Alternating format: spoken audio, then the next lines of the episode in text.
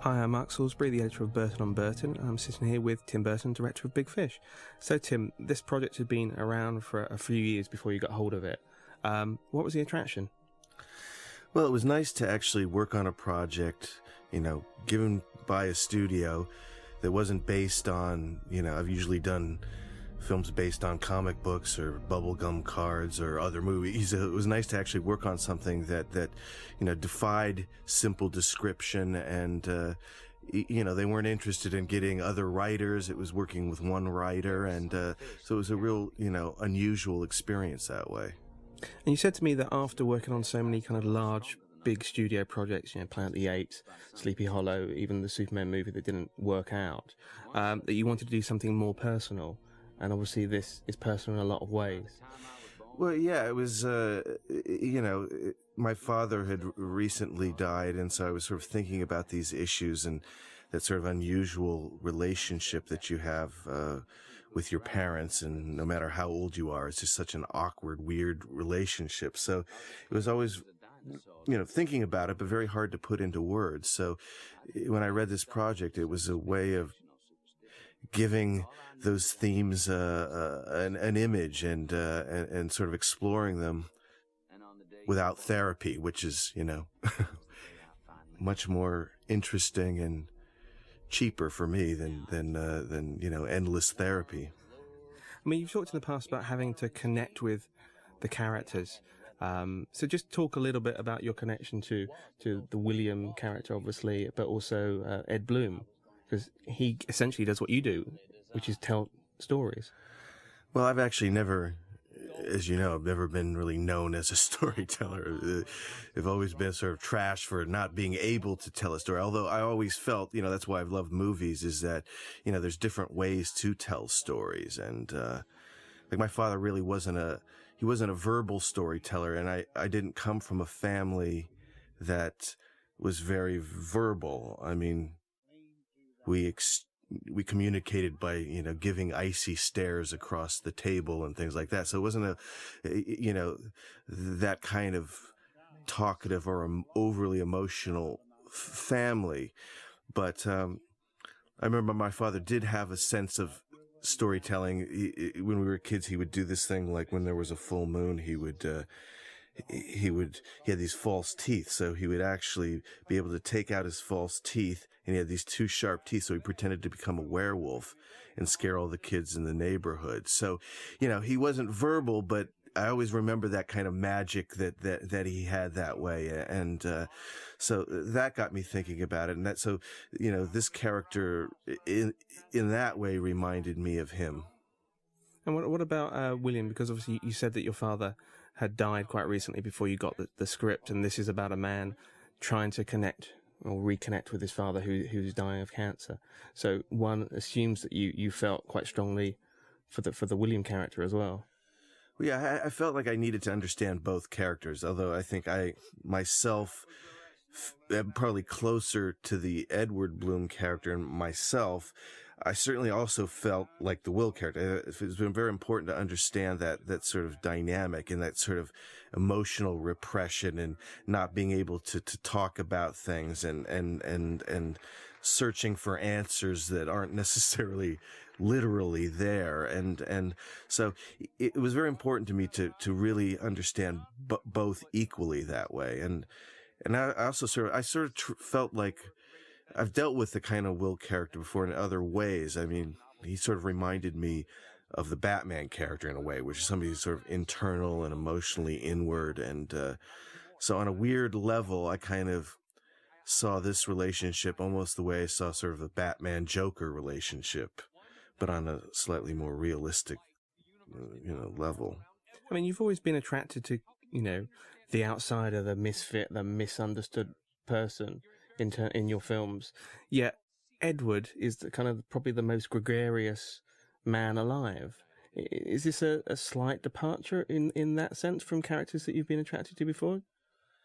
Well, I, I, I liked his sort of eh, eh, you know outwardness but i you know again i that's what i loved about the ed wood character this sort of enthusiasm and I, I i have that myself and so you know it's sort of a twisted enthusiasm and in fact the thing that interests me about the Ed Bloom character is that he uses that sort of outgoing nature to also sort of mask a certain thing. I think uh, that that's what I found interesting about him, and and people like that. You know, they they tell these stories and they do contain truth, but the, their their fantasy and their largeness is also a way to kind of keep a certain kind of privacy, which uh, which I thought was interesting with the character. Let's talk a little bit about John August's script because if you read Daniel's book. Um, it's essentially a collection of st- short stories without a narrative. And John did a fantastic job of just kind of, you know, merging all these stories together and coming up with, you know, in and out of fantasy and reality. Um, just talk about, about that for a second. Well, I thought John's script was great, and it was it was really nice again to work with one writer, you know, where the studio wasn't trying to change it, make it a team of writers or this or that, that sometimes happens in, in films. So, uh, and I read his script before I'd read the book and I, I, I was glad I did because I thought that John really gave it a shape and a form and I didn't really know where it was going. And then it sort of ended up being about something very simple. So I thought, uh, you know, it was a, it was a real pleasure and a really clear experience that way.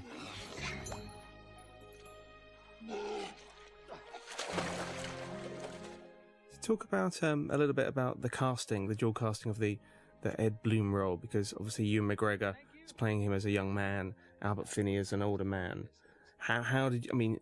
You couldn't choose one without the other one. Assumes you had to find two actors. Yeah, I mean, it wasn't a case of like, you know, you'd sit in a room and think, well, they go talk about one person and it's like, well, one person, you can't really, you know, decide without the other. And, uh, remember looking at a picture of uh, Albert from Tom Jones, and it just then you look at a picture of Ewan, and there was just something about their the the the spiritual connection between them uh, that was just a certain kind of charisma that they both had that that uh, that was very very close. And, and and that was you know the film couldn't have been made if it didn't have that kind of connection. And the same with Allison and Jessica. It was like it really needed that kind of connection. And what I found interesting was more than just physical. It was something in their spirit that, that, that needed to be there. And, uh, so it was very, very lucky. then we saw a picture in People magazine that sort of had that kind of separated at birth, kind of like the connection. So, you know, that was, we could show the studio that, you know, this casting has been sanctioned by People magazine. So, you know, it gave it a certain more credibility than might might have had otherwise. The the birth sequence um, that was, I think, a late addition to to the script. You had this elaborate uh, thing planned, and for budgetary reasons, you decided to to do this one. Can you talk about that? Yeah, I mean, we, you know, there was some elaborate thing. It was sort of, I think it was in the book, you know, this uh, funeral for a guy who'd eaten rocks, and you know, and then it sort of went into this sort of the birth of, of Ed. But it was a big elaborate sequence, and and we, actually we couldn't really find that many hills around in Alabama that we were. So there was a combination of budget and time, and uh, and also just was fun to kind of come up with, be more spontaneous. You know, we kind of just planned this sequence a couple of w- weeks really before we shot it. So that, that kind of keeps everybody going. And it just sort of, sort of came up with the idea of this sort of slippery baby that's hard to catch and, and is, uh, somewhat elusive that seemed again appropriate for the character.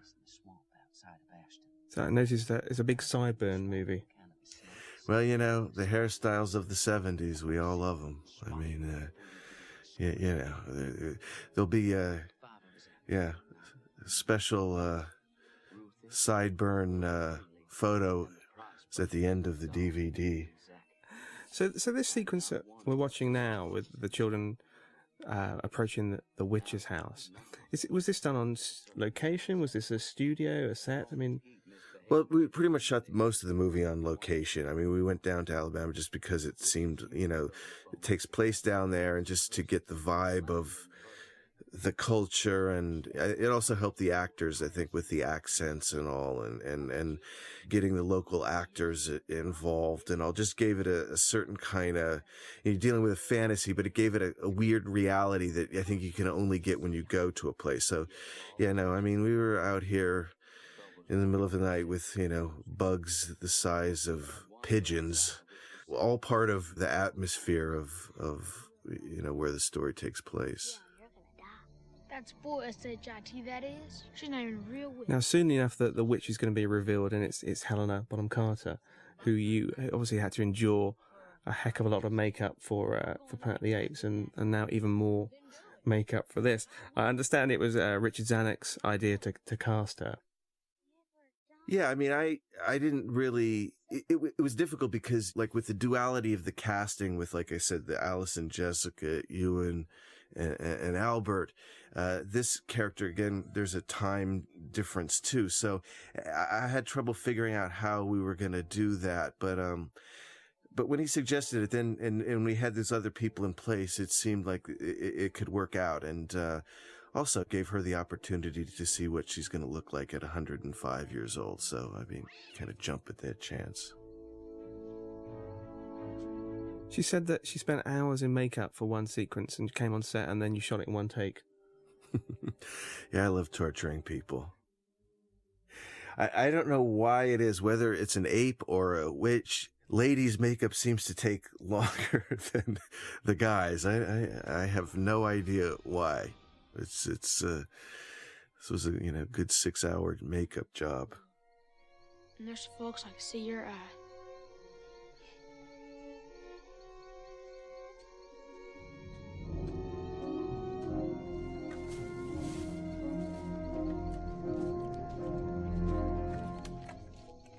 You get the eye? I brought it.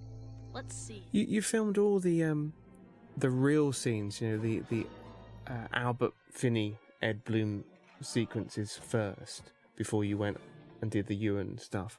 Um, why why was that? Why did you want to shoot all the kind of the more emotional scenes at the beginning, and, and then did that make the kind of fantasy a, a bit of a treat afterwards? Then, well, yeah, it really wasn't you know, often film schedules are based on lots of different things, actor availabilities, all this sort of location stuff, all that stuff. So it actually wasn't a real conscious decision to begin with, although I was actually kind of glad it ended up that way. It was, it was a little bit frightening and scary to do it that way, but, uh, it did, uh, it, it did help sort of emotionally ground it for me so that then when we did all the fantasy stuff it yeah it did seem like a lot of fun and all that but it was fun to shoot the other scenes as well because i'd never really dealt with those kind of sequences before you know? There was a certain trying to get a certain emotional reality that i hadn't really maybe dealt with before on quite such a maybe more subtle level and so it was it was it ended up being kind of good because uh it, it did help ground it. And like I said, we were shooting this whole movie so out of sequence that at least by doing that early on gave it some shape.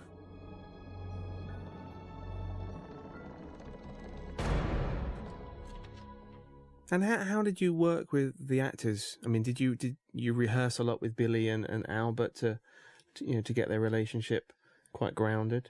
Well, all actors are different, and I try to be sensitive to that. Some like rehearsing more than others. Um, and, uh, you know, everybody's got a different style, but, uh, I, am not one to really over rehearse because I like to let it sort of happen more as much on, you know, when you're shooting it as possible.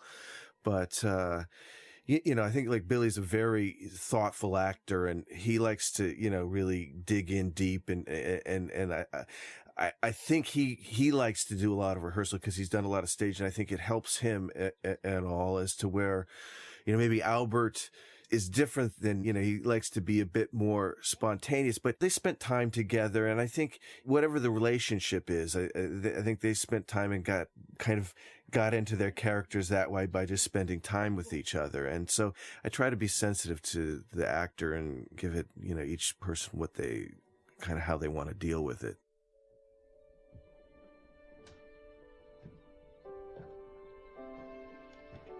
And then bearing in mind your kind of personal connection to, to this story, how how difficult did you find filming, you know, the, the bed bound sequences?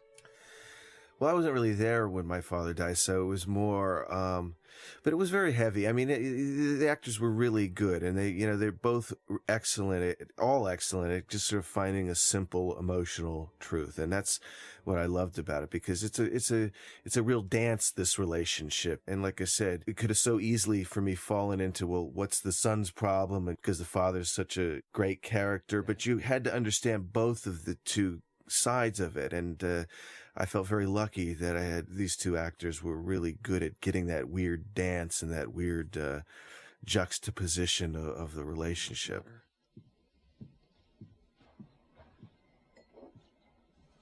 And what had you seen Billy Crudup in before that?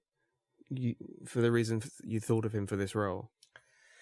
Well, he's one of those actors that's that's. Uh, this is always a good sign to me. It's like when you don't remember what they've been in and then somebody reminds you go oh yeah they were that because they're so into what they do and they're such good at becoming characters and, they just become a part of whatever it is that they're doing. So he's just one of those actors that that uh, is just so good you kind of forget the things he's been in because uh, he just is right in there with it. So i hadn't seen him in a lot of things um, you know, I'd seen him in the, uh, what was it, Almost Famous, and uh, I'd seen him in other things, and, uh, but he's just good and different in each thing. And he has arguably the, the hardest role in the entire film. Well, I find that these roles are the hardest because they're the most subtle and they're the ones where, you know, the trickiest. Like, like I said, it could so easy, like, you know, the, the playing that kind of emotional repression in somebody who's very literal minded is quite you know difficult. And it, it, I, I remember thinking the same thing about like you know like when michael keaton did batman like he it was sort of underrated i thought his performance was underrated just because it's not the flashiest one but you need these kind of performances to actually really help ground it and so that the other people can sort of bounce off the walls a little bit and and and you know so these these are kind of the most difficult roles i think. And he plays it with a kind of certain rigidity sort of emotional. Well, well, that was important to kind of let him, you know, to, to have that being withheld so that, again, it was always my goal to not be overly sentimental with this part of it because it was like, so by the end, when he becomes a bit more, uh, lets out some things, it's not on a grand level. It's just in relation to the character that he is.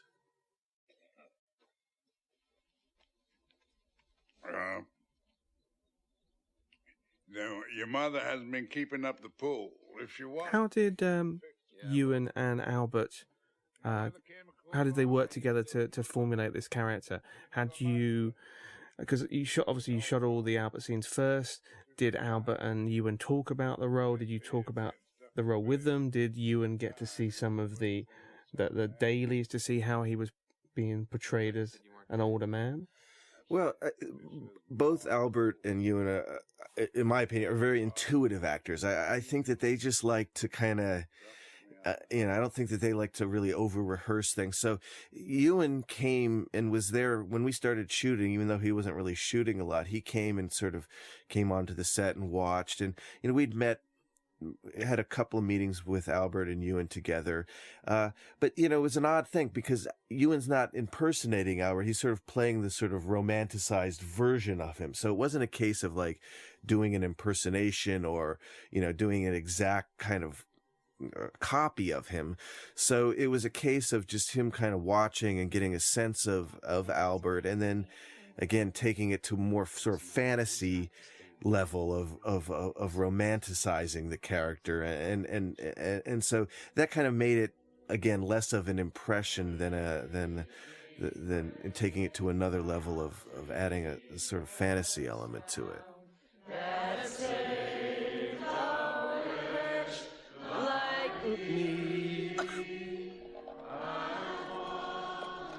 Truth is, no one quite knew what was wrong. Most times. So in a minute, we're going to see uh, the young, very young Edward Bloom in in bed in this strange contraption, um, this thing, and uh, people have said looks a bit like something out of Edward Scissorhands.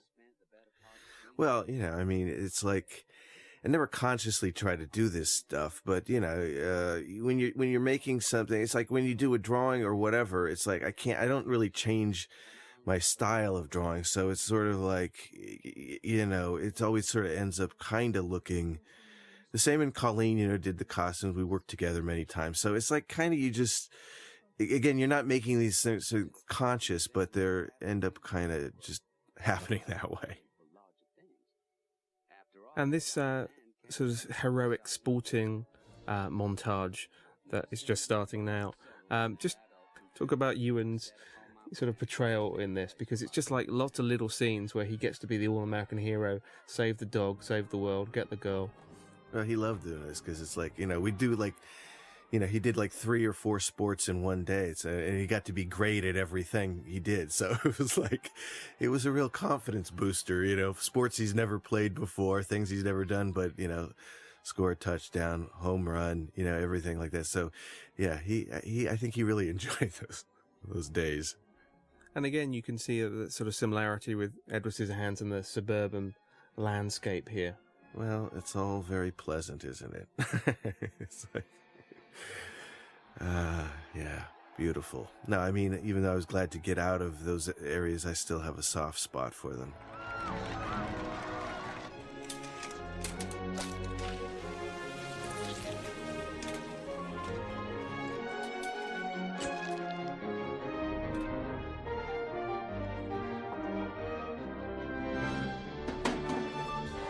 About this sequence. Um, you know, animals, fire, must have been tricky. Oh yeah, well, it's slippery steps, dog that doesn't want to be carried out of a fire. Yeah, all looks so effortless. this took about twenty times to do that one. Until one day, a stranger. And the film has a, a kind of Pee Wee esque quality in, in the sense that there's lots of little genres going on in it. Well, it did feel. I mean, it was in some ways kind of. I had a lot of fun shooting Pee Wee because of that. It felt like shooting a new film every day, and this was first time I'd felt that again since that, that time. Every every day was almost like we were doing another type of film, and and you know that kind of keeps everybody's energy going and and uh, makes it a lot of fun, especially after doing like the heavy scenes, like you said earlier on. Um, you get to do the bad 50s monster movie here. You get to do the circus movie, everything. So it was, it was great.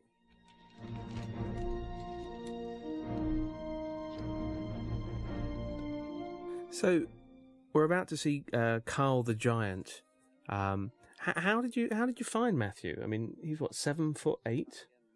Yeah, well, he's not hard to spot in a crowd. What I loved about him is is that uh, I've met big people before, but just when he you know met him and he just started speaking, he just had such a gravity and such a I mean, because obviously he knows what it's like to be that way, and so there was just a certain sensitivity and and and and gravity to the to to the man that that thought was really great and it just fit the thing perfectly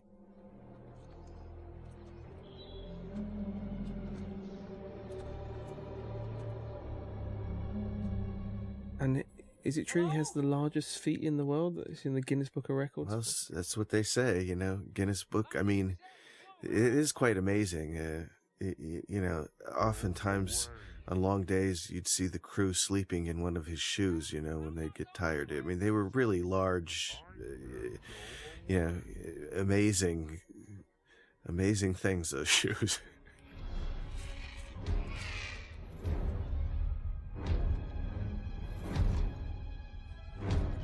Can you just talk about how you created the illusion of, of his height? Because if he's he's seven foot eight anyway, and and this, you know, he looks about 12, 12 foot.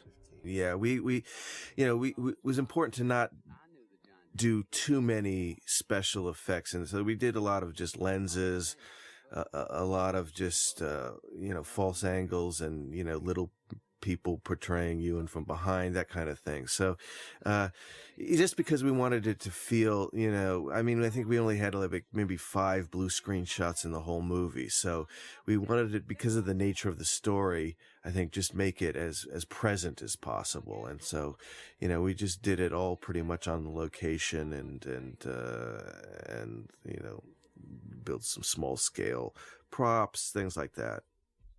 Again, that's quite unusual, isn't it? Because in Hollywood nowadays, it's shoot it all with CG, and here you've gone and done it all practically, essentially. Well, just the story seemed to, to, to call for that. I mean, you, know, and also too, when you can do anything, you know, there, there's a, there's a, you know, because these stories are kind of fabrications, you want them to still feel like there's a, a humanity to it and not, you know, that when you can do anything, then it, then it, it sort of loses its impact, I think, a little bit more with a story like this than maybe say other types of films. But, uh, also it helps the actors. I think you and, you know, enjoyed, the fact of, you know, and all the actors enjoy the fact of dealing with things there on the set, on the location, rather than being in a, in a blue screen room.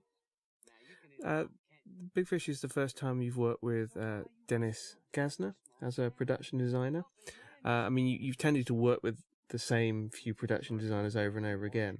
So just talk about why you brought him on and, and just the look of the film the look that you were after for the film.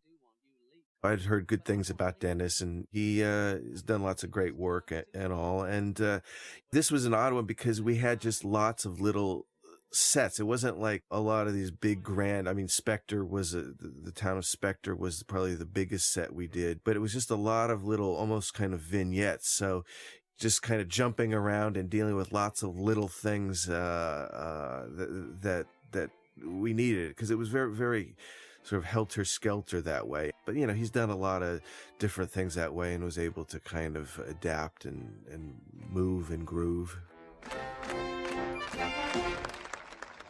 Edward Bloom, first son of Ashton. I mean, and the film also takes place over quite a long period of time. It's sort of 40 years, essentially, isn't it? 40, 50 years? Yeah, but there again, it wasn't a case of like, you know, we're not this is not a historically accurate movie because it's based on somebody's stories. You know, I remember actually that some extra came up to me in the circus and said, if this were the 50s, there wouldn't be any blacks in the, and I, it, it kind of shocked me in a way because I thought, like, oh my God, you know, this is a place where there is racism, there's segregation, there, there's all these sort of uh, problems. But the fact is, I never treated the Ed Bloom character as that type of a person. He was not, like he wasn't a racist. He was not a person who saw things in the way that maybe that most people in the culture would see things. So when he was looking back at these times, it was always a mixture of things and not necessarily, as I said, sort of historically accurate.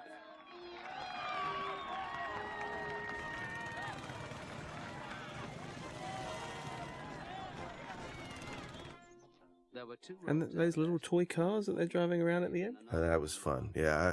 I, have always loved the uh, Shriner, uh, although I don't understand it, except that they, these are these guys that just go to parades and drive around in precision little cars, which are quite amazing. You know, I mean, I, I got to, to, to drive in them, uh, often, which is sort of, it's always been a dream of mine to drive in a Shriner's car. So your dreams can come true when you make a movie. And essentially, your your vision of the South in this film is Edward's vision of the South. Yeah, as I said, it's not a historically accurate one uh, because uh, I just, as I said, I, you know, would there have been a black doctor delivering the baby at this, uh, you know, at that time? Well, no, you know, but because it's this guy's friend, it's, it's the way stories sort of mutate into things and your friends, you, you know, sort of supersede anything that maybe is what is happening that, that's, that, that's again, historically accurate. So that was just an important dynamic to me. And again, was this uh, a set or was this woods, real woods that you dressed? Well, we we shot it both. I mean, we we sort of built onto a real location. I mean, this was all done outside, and uh, just we wanted to kind of again give it give it a flavor of of the actual place. So we actually built it outside on the location. And is it shooting day for night, or is it just a a little bit of day for night? Uh, which is always fun. I've always liked that look.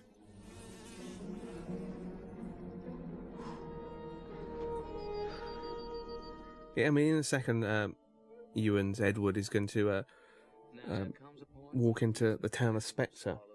Now, in, in Daniel Wallace's book, Spectre was a was a much more menacing, creepy, dark place than the the, the filmic equivalent.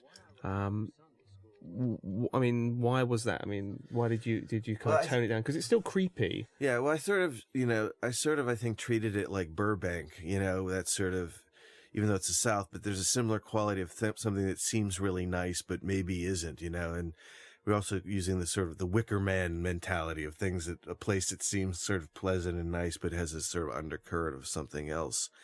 And, uh, cause that to me, again, I think when you grow up in a place like that, it sort of stays with you for a long time. And, and I like that kind of, it's kind of a purgatory kind of, uh, also too, since the film's sort of loosely based on, you know, it's all got the images and themes of, of what there is in mythologies and, you know, the sort of, the sort of mythological sort of city or place like Atlantis. There's always those kind of weird places in, uh, in, in, in mythology.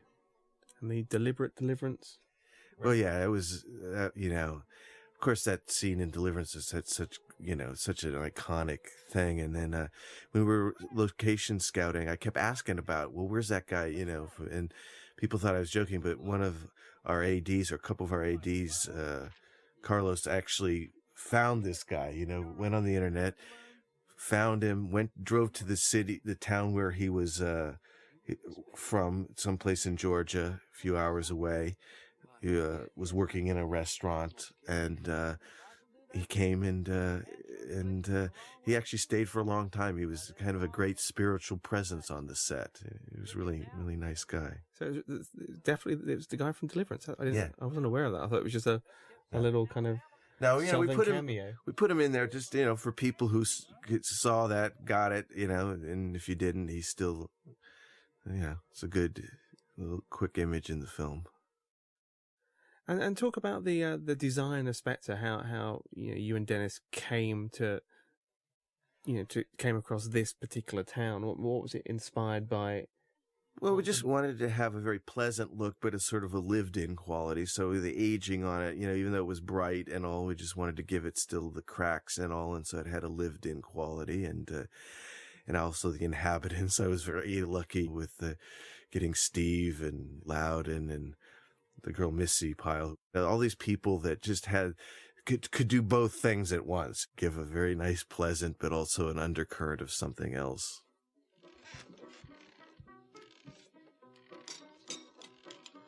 So how did how did you come to cast Steve? But uh, had you just been an admirer of his work for a long time? Oh yeah, I mean, he's a guy that just anytime I see him in a film, it just makes me happy. He's just such a great presence, and I always wanted to work with him, and so this was a small part, but it was just really fun to have him be a part of it. Because I love people that look like they could be in a silent movie. He's one of those guys that just expresses so much without even having to say anything.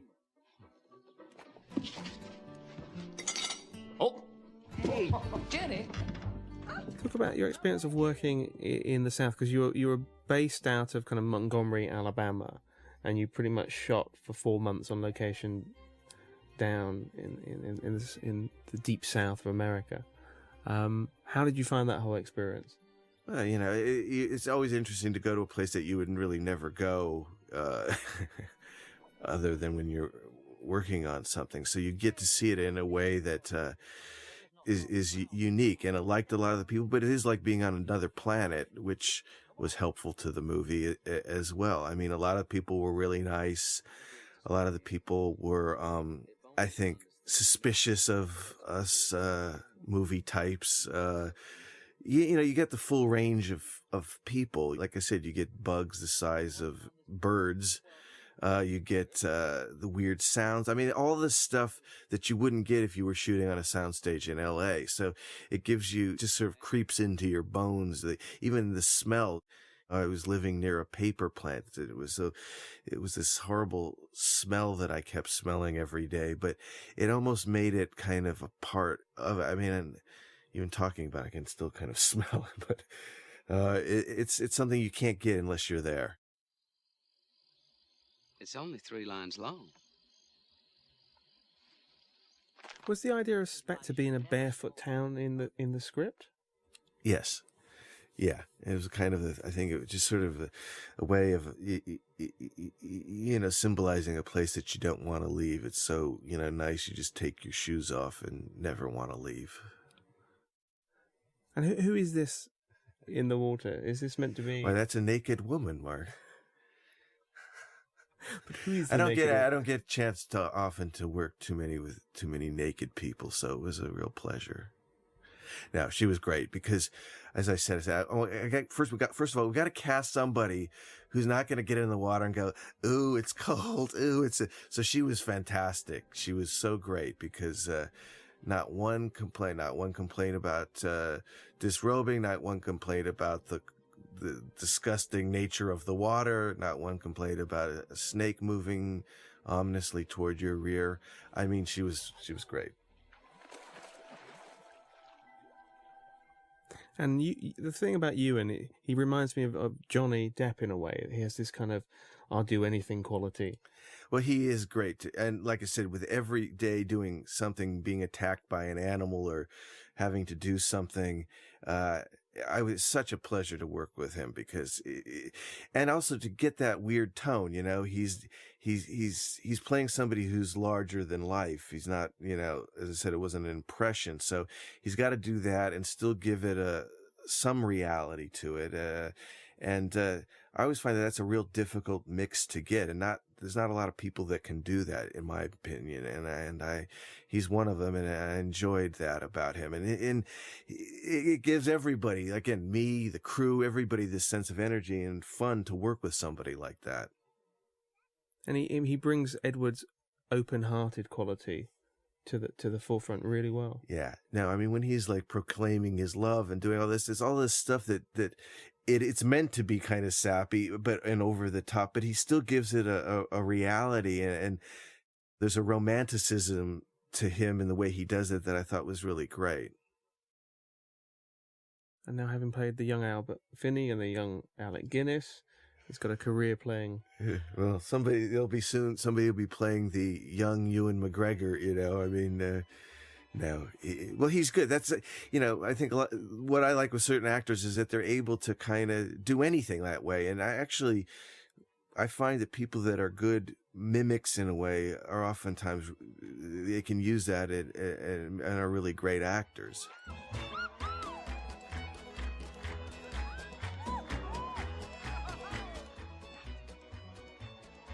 Roses are red, violets are blue. I love Steve's character too because I, I, I, he was another character I related to. This guy who really just is artistic, but doesn't really do anything. It's something that I think he, something I always kind of related to. There's there's kind of two uh, sides to, to Spectre. There's the the rundown version which we see later, and this the the the, the polished, the clean, the painted version. Um, which which did you shoot first? We shot this version first. We shot the nice version. Nice, I mean, doesn't that look nice? Everybody's so happy. I enjoyed this sequence. It was fun to. Uh, Loudon's one of those guys that's got a smile that again sort of embodies Spectre. It's like, is it ha- is he is is it pleasant or does he want to kill you? You know, it's like it's got that good double edged quality to it. It's kind of like the town out of Invasion of the Body Snatchers. Yeah, no, After the pod people. all always uh, a good inspiration. No one's ever left. How are you gonna make it without your shoes? Well, I suspect it will hurt. A lot. Now, I'm sorry, but, well, goodbye. It's interesting when uh, when Spielberg uh, was toying with the, the idea of doing this movie, uh, that Jack Nicholson was his. He had in mind for uh, for Ed Bloom as the older man. What what do you think about that idea? Because obviously you've worked with Jack. Before. Yeah, well, I talked to Jack about it, and that the thing was with this is you know there were so many different ways to do it, and I think the thing with the the the the the, the challenge on this film was always well how do you do the older younger aspect of it and you know with him it would have probably been done in a different way but you know, it's hard, you know, the dual casting thing was just so important to it. And I don't think the movie really could have been, at least from my perspective, made without getting the right combination of who these people were. So that's, that's again, I think was the biggest challenge on the film to, to me was to find that, that duality with the, the characters. Irrevocably lost. These woods would become my graveyard. And interestingly enough, this, this is a moment that everybody everybody calls Burton-esque. to to have the trees stop him from uh, I leaving don't know. I, I think this is more. Isn't this the spooky trees have been in uh, Snow White and the Seven Dwarfs and Wizard of Oz and then every other cheeseball fantasy from there on in. So you know, it's like just keeping the tradition alive. This wasn't the end of my life. This isn't how I died.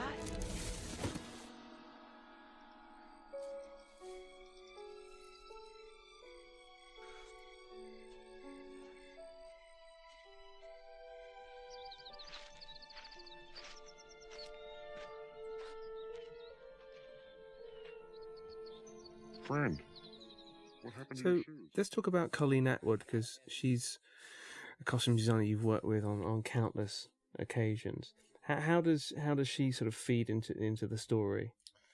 Well, when we first discuss things, I think we both initially agree that the actor should be clothed. You know, uh, we've yet to make a porno movie, so uh, you know, we, we, we, we start there and then, and then, you know, we just try to be, you know, she's again very intuitive and tries to just service what the film is and what the characters are. And, you know, again, we have an obvious mix of more realistic things like this and then the, the fantasy. And she just, uh, she's, it's the same way I treat like, her or Danny, the music or the production design is that you treat them like characters and you just try to accentuate whatever it is that the film is. Home of the Congo, they speak only French.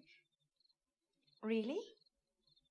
You're lucky to get four words out Struck of me that this is the first film of yours that you've kind of dealt with real people, normal people in inverted commas. Because even though Ed Wood was based on you know true true you know historical characters, real people, they weren't really real. They were a bit they were all sort of normal and a bit weird. Yeah, well, this is, I mean, this did feel slightly different to me. I mean, I always treat characters as real no matter how outlandish they are, but I did acknowledge the fact that it was a, more of a subtlety to this. And, and, uh, so therefore, I guess you could say reality that, uh, that I hadn't quite ever dealt with before. But I, I enjoyed that about it. And, uh, you know, I always enjoy shooting uncomfortable dinner sequences. I mean, that, that, uh, uh, has always been something that I've remembered since childhood. Where did you find um, Marion? Marielle, yeah. Well, she's great because uh, I just needed somebody who, you know, because since she's the sort of link between the father and the son, uh, who just had a certain openness to her. Uh, and because in the script and all, the son had moved to France.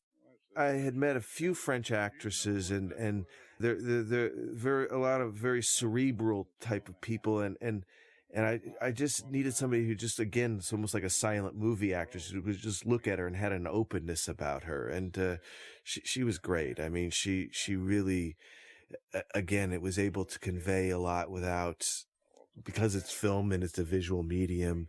You want those people that just can give you a look like this and, and, and, and, and you sense that their openness and, and, uh, uh, I really, I loved working with her. Me, young boy with that kind of power, wasn't three weeks later when the crow came back to me in a dream and said, Your dad is going to die.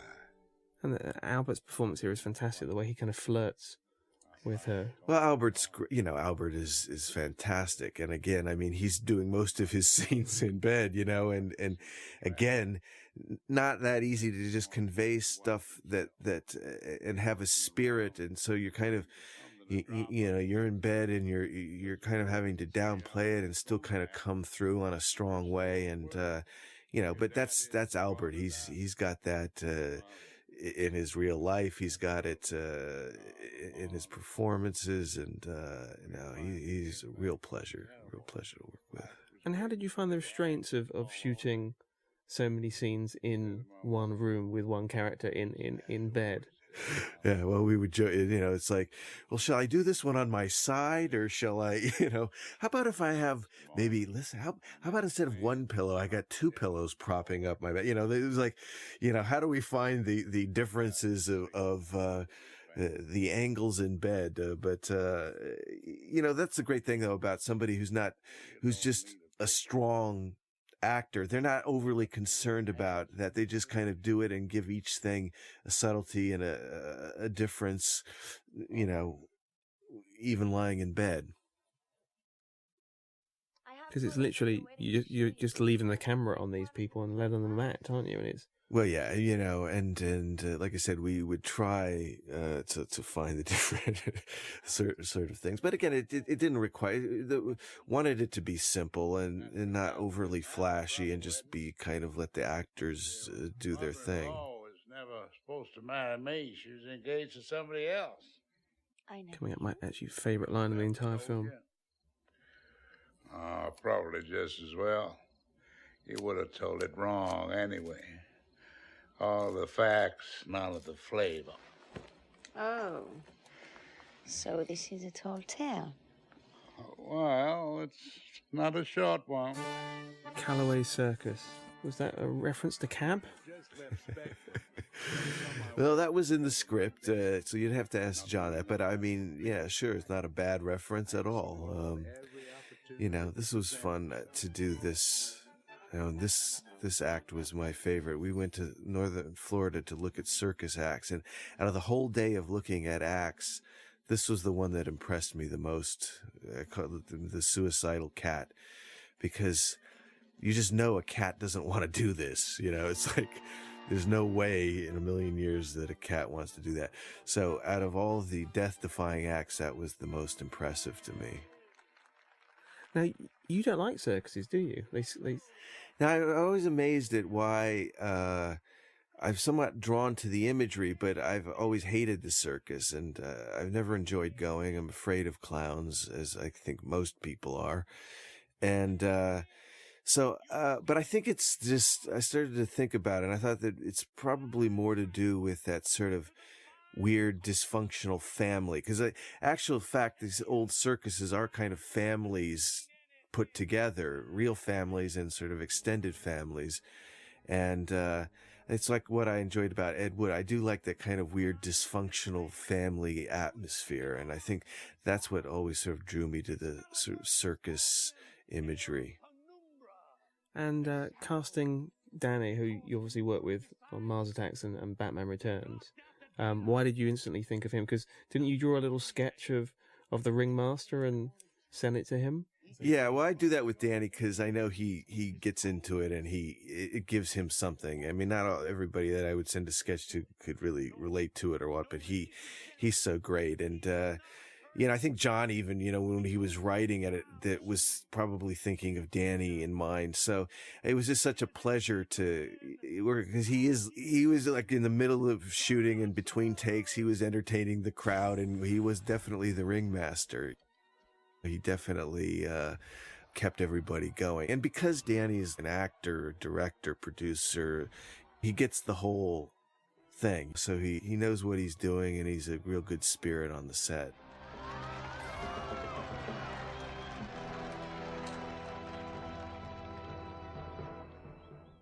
and it seems like a role he was born to play. well, also too, you know, it was a he, he got the opportunity. I I, I think I, I called him. and I said, "Daddy, you want to do this and come out to Alabama and you know be, stand naked with a stick in your mouth out in the middle of uh, the forest?" And you know, he's one of the few people that would just quick understand that immediately. And who's this? Uh, the strong Colossus? who isn't very you tall. know, he's a fire, you know, he's a fire eater, sword swallower. He's, you know, an actual circus performer. So, you know, we, it was, we were lucky and it was fun to kind of work with all these people that actually do this for a living.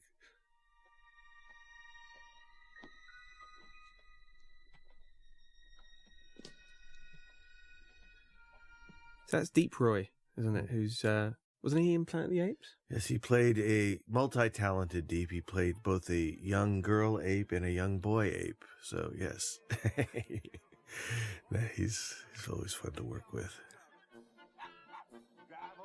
So these are just you, you just went around all the circuses in Florida and just picked. Well, this is actually mainly as a family. Uh, they, they're the the father, the mother, the daughters, the son are all part. The dad's the ringmaster, does the rides the unicycle.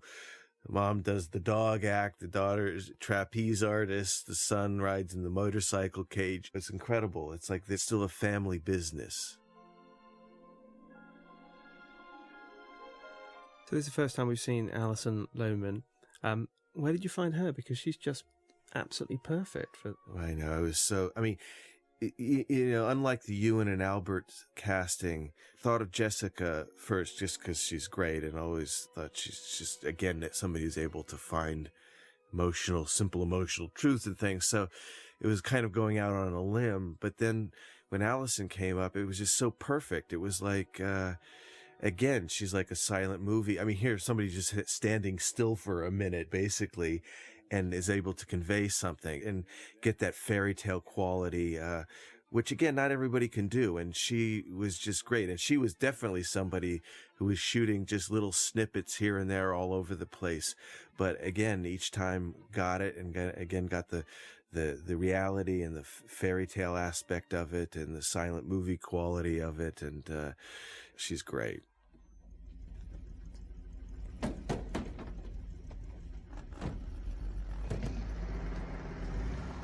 Because Jessica and, and Alison, they, the role of Sandra is probably the, the most difficult role in the film because there's not a huge amount of dialogue.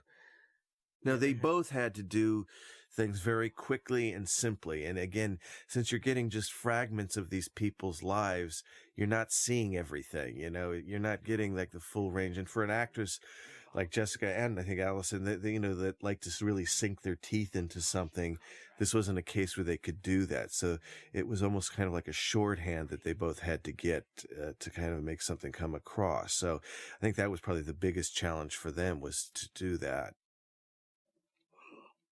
And Ewan's about to embark on his uh, circus odyssey. Um, I mean, how how long did you spend shooting the, the circus sequences? Because you, you seem to put him through the ringer quite a bit in this. Yeah, well, we even we cut out a few things. There's uh, him chasing a pig through an arcade, which didn't make it into the film. A uh, couple other s- sequences where uh, we put him through through the ringer.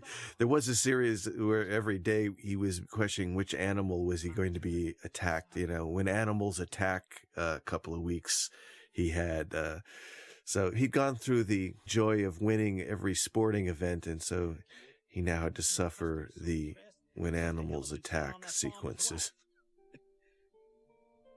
Depressed? But it is what we we were talking about earlier. Is it's his ability to just throw himself into the role, um, and and and just go with it. Essentially, isn't it? Yeah, no, I mean, when the elephant took a dump, which wasn't really planned, he just kept going. I think a lot of people would have run uh, screaming out of the elephant pen, but uh, he kept his look of love all throughout. But you know, if you shoot long enough, it's bound to happen. I'll tell you right now. It's not like you have to wait days for that to happen. Then that's not a CGI effect. No, we, uh, no. Blue dress? Yeah. I, I know her uncle. Friends of the family. Who is she? Where does she live? So how how how long did you shoot uh, for the circus scenes then? Well, it was on and off. I mean, we got chased away a couple of times because of a. We had to actually leave the tent one day because the tent almost blew over. There was a lot of tornado watches, and uh, and in fact, we got flooded out too. Uh, the circus. Uh, uh, I have several pictures of the circus like five feet underwater. Uh, you know, so we, we, we, it was a couple of weeks on and off, you know, because of, uh, because of those weather problems. And in terms of the, the, the look and design of, of the circus itself, was that based on it? Is that a, is this a real tent that you, you borrowed? You didn't. Yeah, I mean, I was I I wanted the the red and white. You know, I wanted the sort of classic circus look, and th- there's not a lot of the red and white striped tents around. So uh, it was a mixture of things. You know, we, we found a tent, we sort of aged it, added to it, and and uh, found just the right, tried to find the right level of it to to to, to get it. I mean, they, they they exist, but there's not that many of them around anymore. Every month you work for me, I'll tell you one thing about her. That's my final offer. Let's get Did. Danny do a lot of improv with his his character? There wasn't a lot. I think he kept. I mean, again, the script was pretty pretty there. So, you know, Danny's somebody who's always kind of doing something a little extra. But I think we, we pretty much kept to the script on this one. I did everything Mr. Calloway asked. I'd go three days without stopping to eat, and four days without sleeping. The only thing that kept me going was the promise of meeting the girl who would be my wife.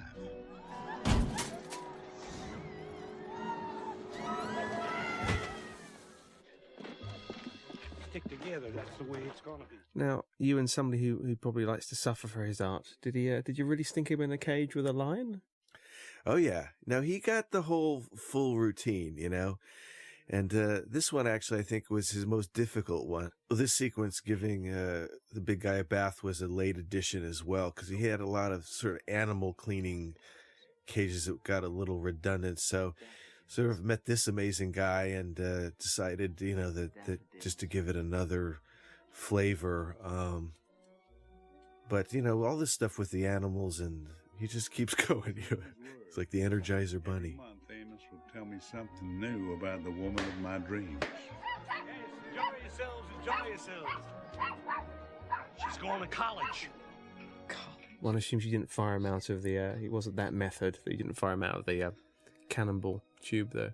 No, we got the uh, the guy. The, you know, there's one guy or a couple guys that still do it. Again, it was important to get real people doing that. So often, like people go, "Well, let's just CG the guy in or whatever." It was fun to kind of work with these people that still do that stuff, still get shot out of a cannon, still ride their bike inside the cage of death. That time had come.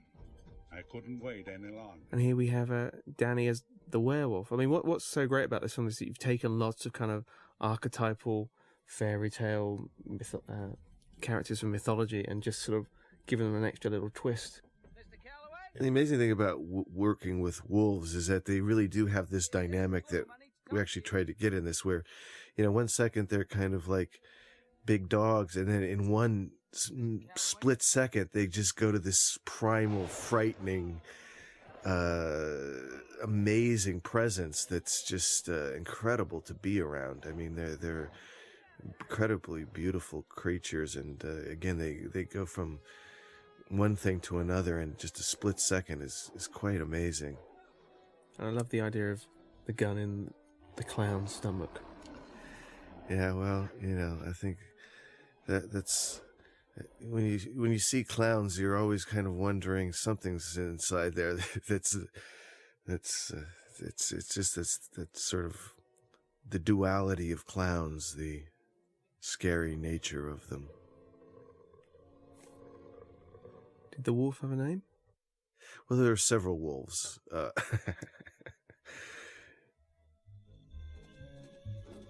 It was that night I discovered that most things you consider evil or wicked are simply lonely and lacking in social He's so good Ewan in this. Yeah, and again, you know, it's quite terrifying being in there with a with a wolf. Uh, so you know, he just he just kind of keeps going, and it, like I said, sometimes I think the hardest thing to do is not get distracted by this stuff, and and he just kept his focus. But nothing was as frightening, I think, for him as this. Was this one take?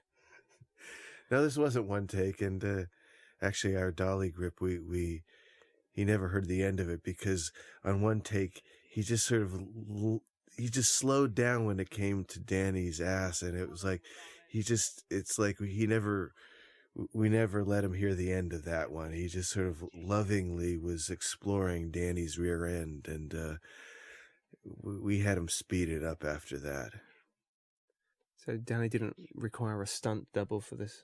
A new No, double no, he was sequence. into it, and uh, again, like we were lucky to shoot this because the next day it was like five feet underwater. This whole place.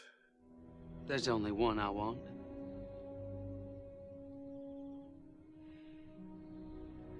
Her name is Sandra Templeton. She goes to Auburn. Semester's almost over, so you better hurry. Thank you. A lot of people thought that we sort of uh, modeled the character on on Fellini or, or, or something, and and there was a slight inspiration for that with the character. But then somebody also brought up, and it was more subconscious. But then I saw it; and it was true that Danny was looked like that uh, porno star Ron Jeremy. So he was a did sort of turn out to be a weird combination of Fellini and Ron Jeremy. It's true. So obviously, this is Ewan about to be very romantic and try to woo the woman who's he's going to spend the rest of his life with. Um, it's it's certainly the most romantic film you've ever made. Um, does that reflect a, a growing contentment in, in your heart, or were you just following the script? Well, I, I enjoyed the romantic uh, nature of it. And I think it's, I don't know if I could relate it to my own life in that way.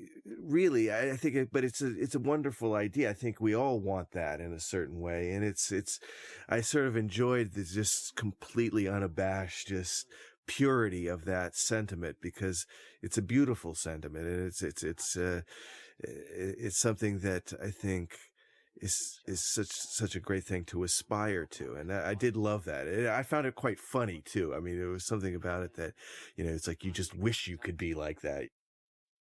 Because I'm destined to marry you. And what, what was the look that you and uh, you and Philip uh, well, did here? Because well, Philippe and I just you know we tried to give each of these sequences a, a, flavor, especially when we were going back in time, and you know we just wanted to, to feel brighter and more romantic and have that sort of again that sort of optimistic, romantic, overly optimistic, overly romantic uh, a, a feeling to it. So we did we did try to approach each of these sequences and give it slightly different flavor, but this one required that. See, I'm actually engaged to a boy from Ashton, Don Price. He is a few years older than you. And he finds out the truth.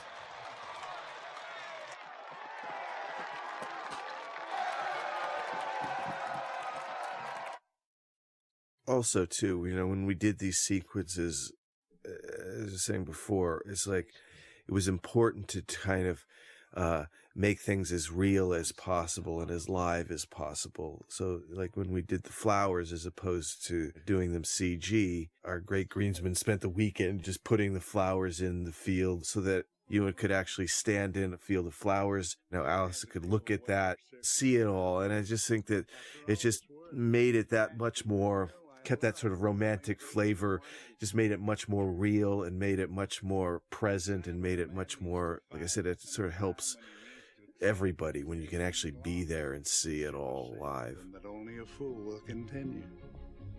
Truth is, I've always been a fool. Sandra Temple. I mean, uh, the the look is very kind of yellow and warm. Is that meant to reflect the the, the daffodils, the, the yellowness of the daffodils, or? Yeah, I mean, yellow isn't necessarily my favorite color, but uh, it started to grow on me a little bit. And again, that's a sunny, romantic quality. And that's Daniel Wallace looking like Kevin Costner from JFK. Well, these subconscious references. No, we didn't think of him. Uh, uh, although I'm sure, I don't know, he might, uh, he might like, he might like that, uh, that reference. But that was nice to put him in, in, into it because, again, it just makes it that much more personal. And uh, he looks like a professor.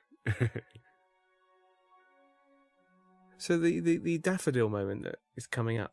Um, how many thousands of daffodils did and like I said, we spent the weekend, uh, the guys spent the weekend uh, planting and replanting. But again, it was so important to do it this way. Uh, it's just, I, I, don't care what anybody says, you know, if this were all added in later, you'd feel it. It gives you something to, to shoot, gives it a focus and, and uh, that you wouldn't have if it were, you know, you were in a blue screen room. You don't even know me. I'll have the rest of my life to find out. Do you think there's a there's a danger in Hollywood at the moment that people are just so keen to do everything CG and, and nothing practical? Well, I think some things uh, it obviously works for. I mean, you know, you can't do certain things without it, but at the same time, people do rely too much on it. I think, and and I will always take the approach if if you can do it without doing that than to do it. I mean, I've also enjoyed using it, so but you just try to mix it up and use it to to so you don't get lazy, you know. I mean, we had the scene coming up with this scene with the car and the tree. Everybody kept saying, "Well, let's just put that in later." But, you know, it was important for us to hang a car and put it up in the tree. It just even though it's for only a moment, it's it's it's something that uh I think people can tell. Even if they can't tell, subconsciously you can tell. Was that a real issue of Playboy that he was reading on the uh, on the toilet? Or well, sure, of course, yeah. I mean, Playboy figures into it's, a, it's an iconic image that has gotten a lot of us through many a lonely year.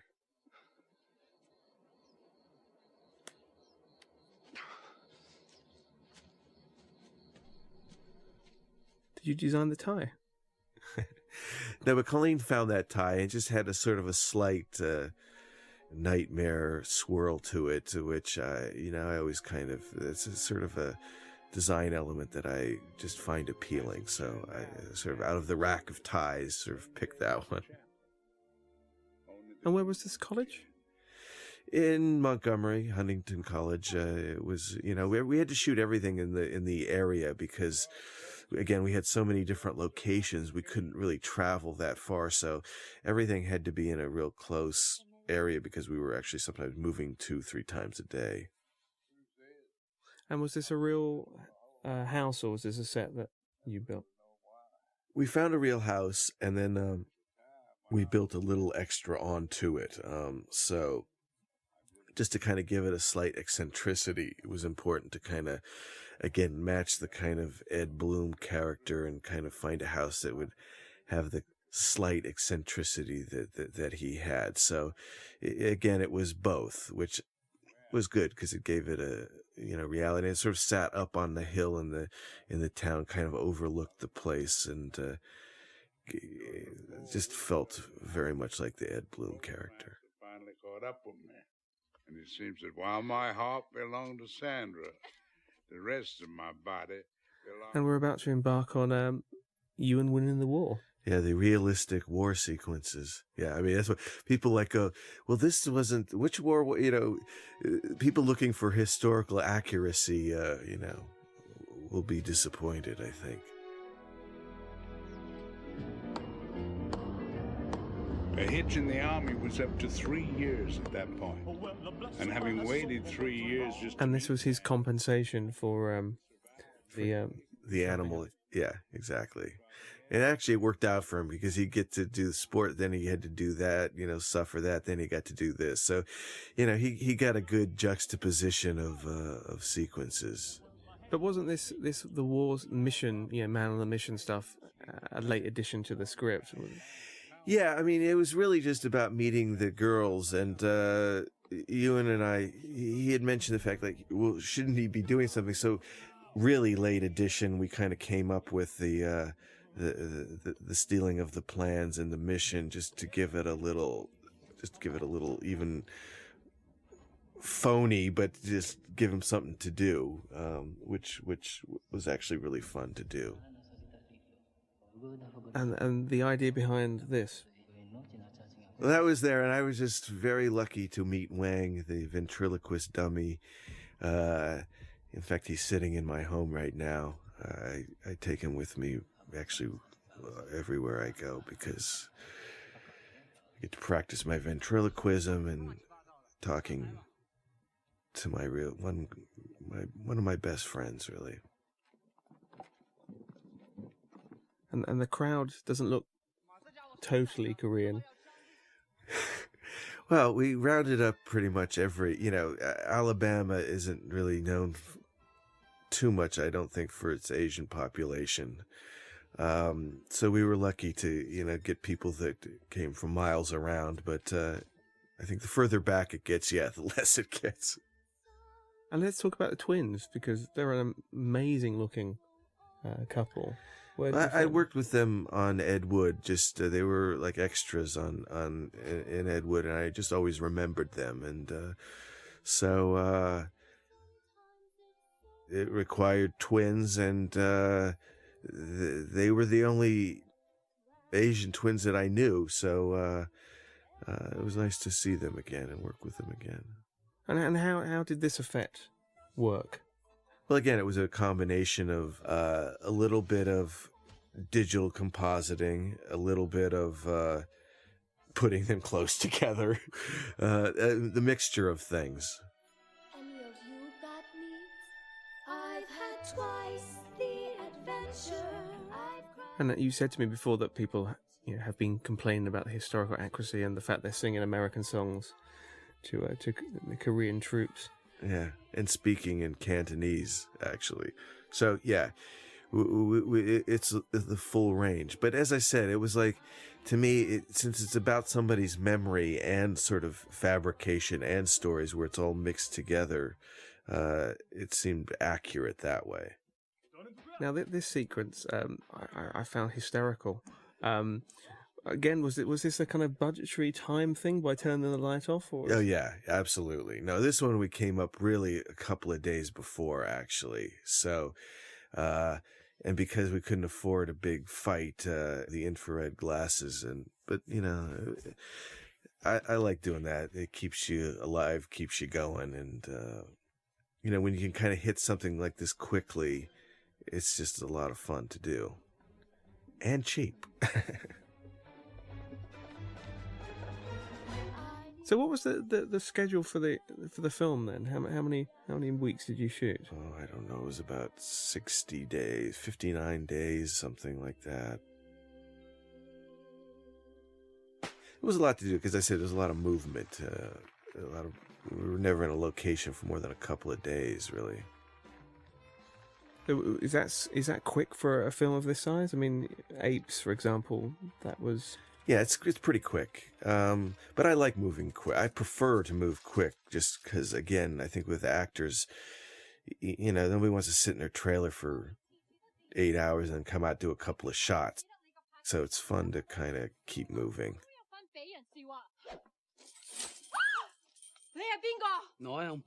And so Ewan actually learned his Cantonese. Yes, he did. Yeah, he can go into any Chinese restaurant now and. Uh, Feel free. And all this stuff is not stuff that you learn months ahead. I mean, he's kind of just doing this, learning this stuff on a daily basis, you know? And again, you were talking about um, each sequence should have a particular look. Um, what was the, the inspiration behind this k- Korean? Well, we just, you know, tried to do a mixture of getting this sort of contrast and in, of a war movie, but then also the sort of a bit more with the color boosting it a little bit so that it, it had a mixture of both of the kind of the grittiness of the war kind of thing, but also slight technicolory kind of quality too. So we just sort of t- take a lot of it based on magazine photos of those eras and build it from there. So that's your Bob Hope? I did. And I mean, how how did you find Ewan as an actor? Is he somebody who likes to rehearse a lot? Is he is he good at improv? You know, was he one take, two takes, ten takes? I mean, he's good at improv. I think. I mean, I my impression of him, although I'm sure it differs from film to film for him, but my impression of him is that he doesn't like to over rehearse and that he likes to kind of get it and build up, kind of like an athlete, like you, you know, for your performance on camera. So you, you know, he likes to, I think, just build up to that moment, and he's very good at improv. And I think he likes to do a certain amount of takes, but not overdo it. It's, I I kind of feel the same way. I think you know if you do like more than five or six, you start to explore it and it's fun, but then it's like, well, come on already, you know. So I I, I sort of felt he was in a similar mode that way.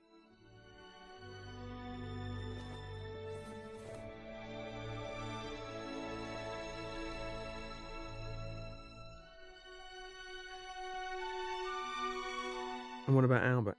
Same thing. I think Albert likes to explore. He likes to do a certain amount of takes, but not overdo it.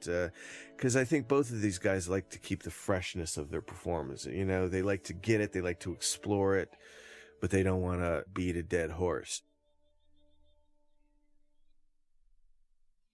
Do you tend to shoot rehearsals, for example, just in case you can capture? Yeah, I, I would shoot a rehearsal, what I would call a rehearsal, because the, the biggest problem would be is that in a rehearsal you see something that then they can't quite get at again, and uh, so I'd much rather do that uh, than than uh, like overly rehearse it. Some people like it, so you just again try to be sensitive to the actor and and see what they like to do.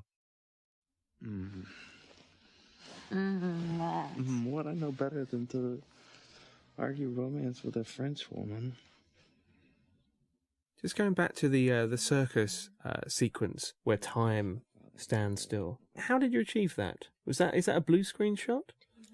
Well, again, we had to be very simple with that. Uh, it was a mixture of things. I mean, a lot of time, you know, you can do it by doing setting up six to eight, you know, all these cameras, but we didn't again have that opportunity. So it was a combination of actually just having people stand still and then registering, you know, just registering them and adding a few elements. Yeah, a couple of blue screen elements, but it was pretty much live. I mean, we pretty much did, they were all standing there and we were moving through that. And, uh, we did a couple of passes, one with everybody in there, one with everybody out. But again, we did it as, as simply as we could, partially because we had to. The thing that I enjoyed about that too was it was using an effect for an emotional reason. And that's why I thought it was fine to do it simply because it was doing an effect to achieve something emotional as opposed to something else. So that made it all right to do it simple. Crazy. Mm. You're not. And I think you should talk to him.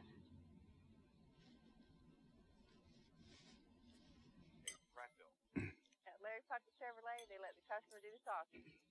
Larry Puckett's GM certified vehicles are under factory warranty, and you can save up to 40% off the original MSRP. What's he watching on TV? Is that a little commercial that you you you made, or?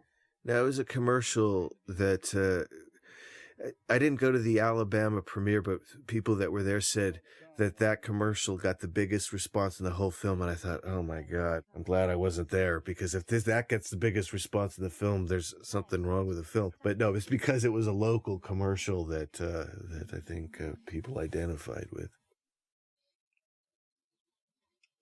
But the real story is how I got I mean, you made a real smart choice in letting the real be real, and yet in the fantasy, everything's sort of heightened, but it still has human proportions. Can you just explain your your thinking about those two sort of balancing up the the real and the fantasy?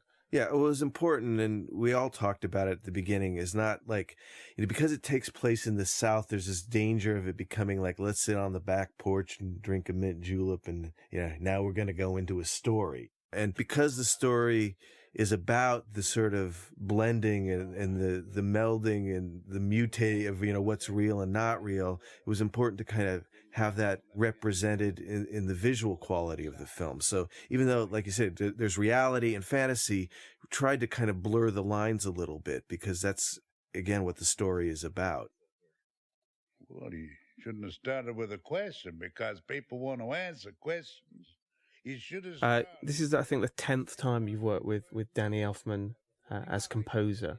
Um, can you just talk a little bit about that relationship and and at which stage do you bring him in and and show the film? I mean, sometimes he comes on set, sometimes you just show it to him afterwards. How did it work in in the case of Big Fish?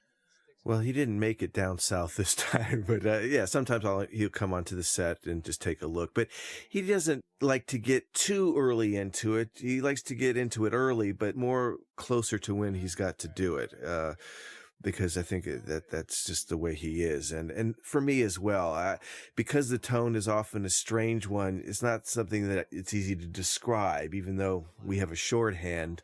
I'd much rather just show him the film and then, you know, take it from there because that's, that's where he sees it and that's where he gets the, the feeling of it. And, and, uh, again, it's closer to when we're doing it but um, I thought he did a beautiful score. Again, uh, he got to, to, to, tackle a lot of different things.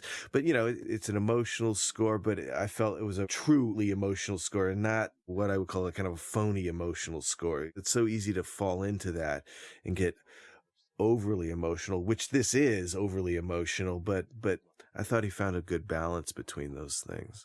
I'm about to have a kid of my own, and it would kill me if he went through his whole life never understanding me.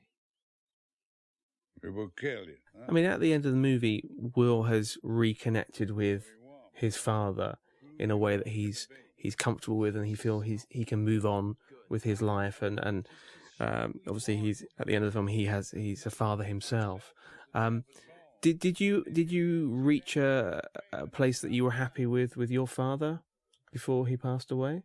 Uh, no, not really. I don't, uh, but then I kind of think that nobody really does, whether or not you have a close relationship or not so close. I think when it happens, even if you're expecting them, if they're ill or whatever, there, there's, there's a shock to that moment when it happens that it's always feeling like you probably could have done more, could have been closer, whatever. You know, I think that, that that's, I think that might be kind of true with that, anybody that way. So I made an attempt at it and, I got closer than I probably could have, but you know, I think there's always that sort of feeling that you didn't finally really connect. You'll know better than me what's important. I was just going to ask you about the, the fish in the, in the pool. Well, that was again, you know, kind of what we were talking about earlier about what's real and what's not real. So it doesn't quite feel like it's turning on and off a faucet. I just, I, and it was one of those things where people thought, well, maybe we should just cut out of the film. But I always liked it because it, it it's, it's again, it's probably the most real looking. And then we add another element of like what's real and what's not real. And I just also, I, there's something about the depths and, and it's like, I remember being an ex pool cleaner myself you know, you're kind of sitting there doing something and then you kind of see something and it, it's like, it's like your subconscious. It's so I always treat it like it was sort of Will's kind of subconscious sort of building up inside and kind of letting out a bit. And, but it was the oddest thing because it was a mix of really the real and the unreal kind of in one moment together. And here we have the Handomatic. Because in, in the script, uh, he's a, a screwdriver salesman, isn't he? Yeah. Uh, but it sort of came up with this one just because it felt more like represented again the Ed Bloom character. And I just, I always remember those products in like the 60s and 70s, like from Ronco. In America, there's these companies that always had like these weird kind of uh, pocket fishermen that could turn into a set of silverware and also a fishing gear, you know, and like these weird kind of products that were kind of both novelty and, and also useful utensils. So it seemed to just very much be like kind of thing that this guy might uh, sell. And it does seem very useful. Yeah, even though I still don't know what it really does, but. you know. And now we're into the sort of 70s with the sideburns and the cool car and um, great rock music on, on the soundtrack. Yeah, I don't get a chance too much to do that. So, you know, it's fun to pick out a cool car and the Charger seemed again appropriate. Red Charger seemed appropriate for him. And, uh, I know Ewan's into cars. So we spent a little time analyzing this one.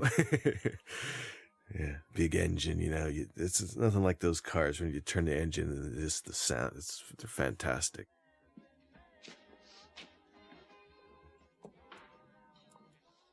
And just talk a little bit about this whole bank sequence. And Steve's got a nice pair of sideburns himself there.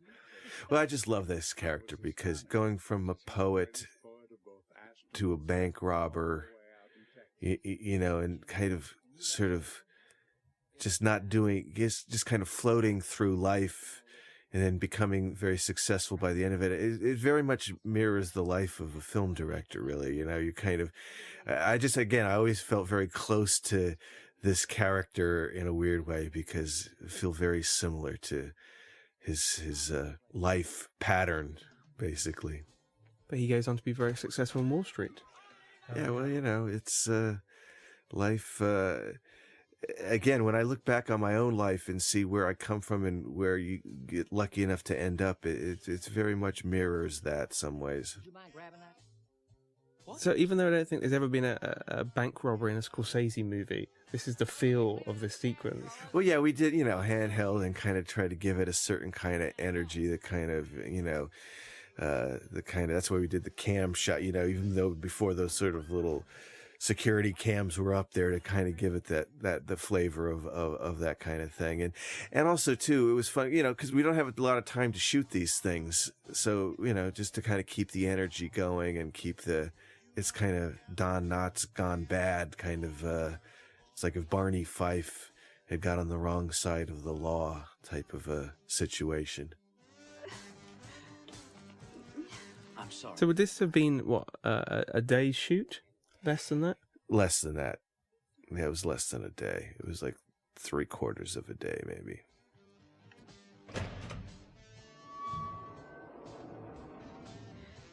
And this, the location? Yeah, we it picked this, the town, and, and again, you know, the town fulfilled many purposes. So, you know, I think then we went outside and had to do a couple other drive-by things, and we were again mixing up our days, sometimes moving two, three times a day.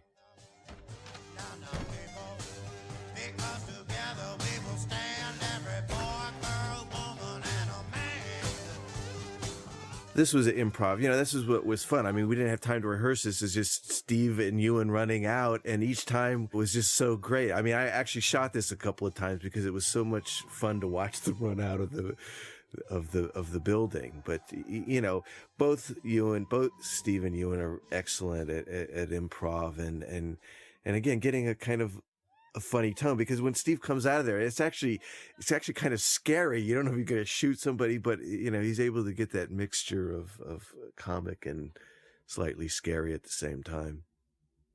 And this sense of moving from location to location to location, doing you know, almost like little genre films on each day, kind of harks back to Pee Wee's Big Adventure. Yeah, no, I love doing that. I loved, you know, not since Pee Wee's did I really uh, have that sort of opportunity. Oftentimes on these big movies where you're lots of special effects and all, you don't get that opportunity. And, uh, this was a hard shoot, but it made it so much more fun. And, and like I said, all the actors, I was lucky because I wasn't dealing with too many like overly method types that were like questioning everything. They kind of just went along with everything, which made it actually the only way it could have been done this way. Steve Buscemi seems like he should be in every one of your movies. Well, I, I would love him to be.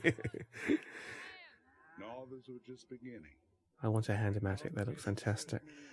Yeah, a few little spare cash, a Handomatic. He's all set. my fee as his career advisor. It was enough to buy my wife a proper house with a wide picket fence. And for that, it was all the riches a man could ever want. So this scene in the in the bathtub between uh, Albert and Jessica, again was was a late addition. It was one of the few things that you and John added to the script. Yeah, it sort of came from a conversation with Jessica where realized that there was no real moment just between them, and because you know it's kind of such a shorthand. Uh, we felt like we needed some little moment between them to really just see their relationship. And, uh, and then John just wrote this very quickly. And I just thought it was so beautiful because it was so simple and it sort of says a lot without really saying anything. And, uh, again, because you're not seeing the really their lives laid out, and because like Jessica, uh, they don't really have a whole lot to sink their teeth into.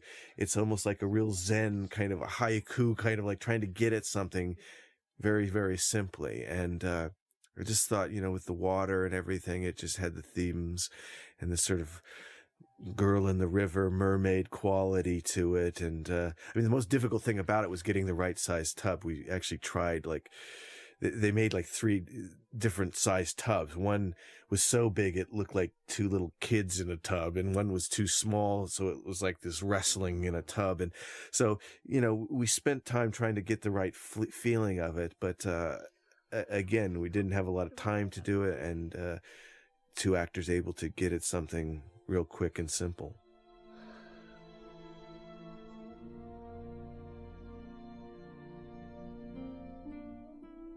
So, how how many takes would you have done of that? Mm, maybe five, six.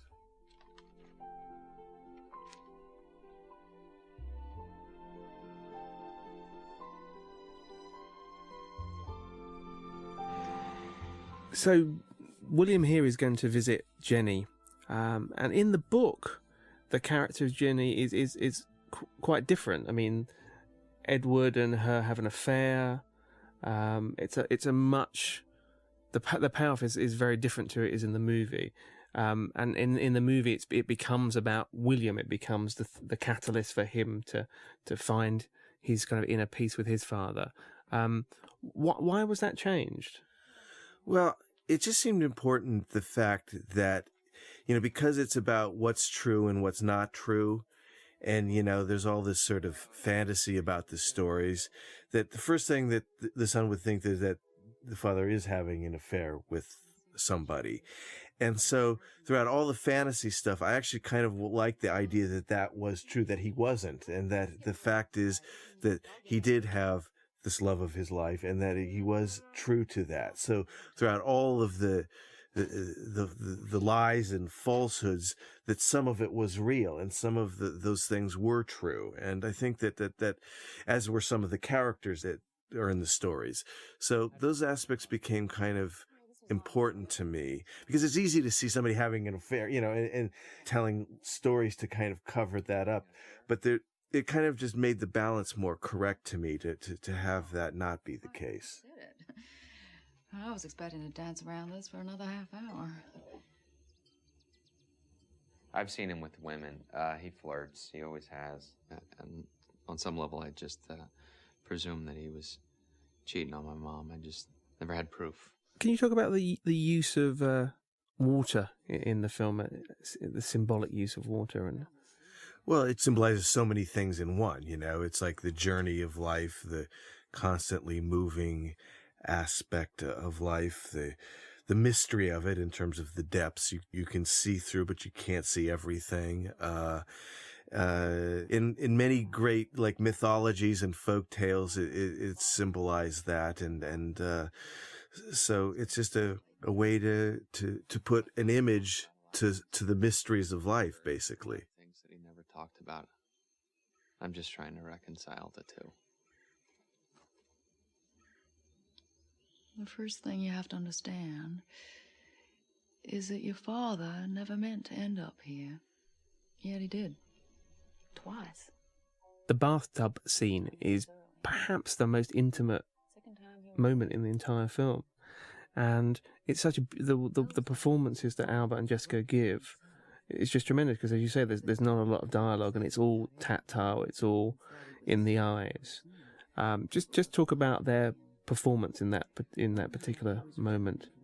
Well, it's something I've always liked in films where you know it's always the biggest argument you'll have with the studio is is like you know well it's not on the page or it's not here or that and the thing that I always find is what's between the lines. It's a look that two people will give each other.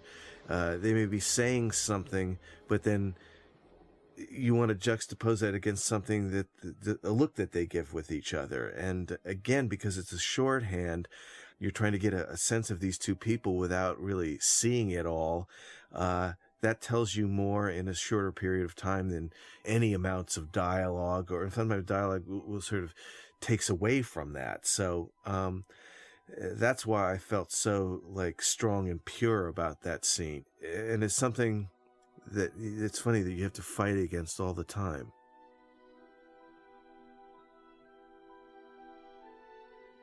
How did you do the sequence with with Ewan in the car and and the woman, the the mermaid swimming by? Was that blue screen or?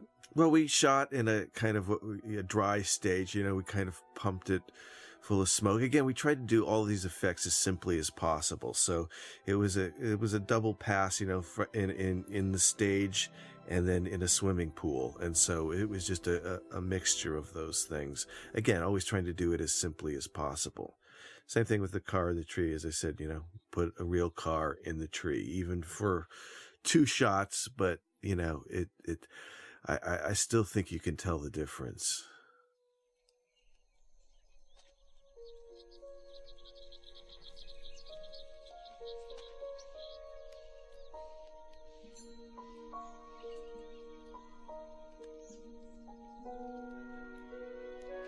I mean, one one of the things the film talks about is what's real, what isn't real, and the notion that the exaggerated, the the tall tale is is preferable to reality in some cases. Um, what I mean, what's your philosophy on, on that? Do you, do you agree? Well, I never see the two as being excluded. I mean, I'm always amazed by certain li- literal-minded people where they, well, what's real, what's not real, and you know, you look at life every day and you see strange things that I mean, who would have thought Arnold Schwarzenegger would be governor of California? You know, is that real? Is that not real? Reality is such a funny word. And that's what I always loved about folk tales and fairy tales. It's like you can find more reality in those if it speaks to you on an emotional level than certain, you know, you turn on the news and it's like, it seems like completely surreal and unreal. So I've always thought that life was uh, obviously a mixture of those things together, and that's what uh, attracted me to this story. To describe it. That's all he needed. He sold them on the dream. So first he bought the farms, then he bought the houses, and then he bought the stores. Whatever he bought, the people were not asked to leave or pay rent or anything. They were just asked to keep doing as they were doing in that way, he could make sure the town would never die. People have been talking about this film as a, departure for you, which always struck me as being a bit odd because it, it, it meant that they, they hadn't watched your previous films properly and they hadn't realized that you have you had so many emotional moments that, that Johnny Depp, Bela Lugosi, Ed, in Ed Wood, in Edward Scissorhands, Night Before Christmas, Pee Wee. I mean, there's so many tender moments. Were you, were you surprised that people reacted so strongly to this and, that it was a, departure? Well, I mean, I you know, I, it always amazes me because it's it's it's like, you, you know, I think people yeah, because I've always felt it's like the same thing about reality and unreality. I mean, I always treat every character as if it's real uh-huh. for me, you know, because it's, uh, eh, that's how I feel about it. So, but you know, a lot of people, eh, that's the problem is just they sort of dismiss things and they don't remember from one day to the next, uh-huh. or I'm sure they have other things to think about. But yeah, it does always kind of surprise me. Accept the name on the deed. You have my word. Now let me get this straight. You buy the swamp from me, but I'll stay in it. You'll own the house, but it'll still be mine. I'll be here, and you'll come go as you please to one place. Uh, I saw one interview in which uh, a journalist said to you that you couldn't tell a story, that your films were just about the visuals. And it seems that people don't understand that we're talking about cinema, and cinema is is a visual medium. Well, yeah, as I've said, you know, if it were a radio program, maybe, mm-hmm. but that's not just one person. I mean, that's been my whole career. Uh, people have said that. And it's just, again, it's such a funny dismissal because I grew up on movies, you know, watching them, not with my eyes closed and just listening to them. That's what the medium is. So, and there's many different ways to sort of present things. So, to me, the more different ways you can present something, the better. So, I always thought that was a pretty narrow minded way of looking at things.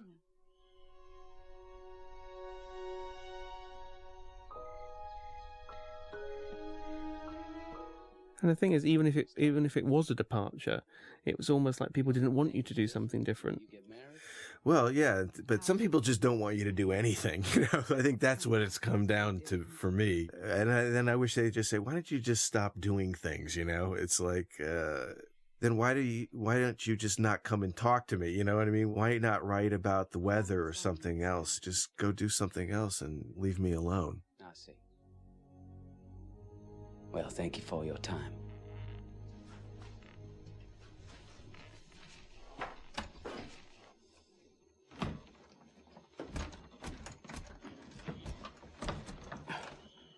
It stuck.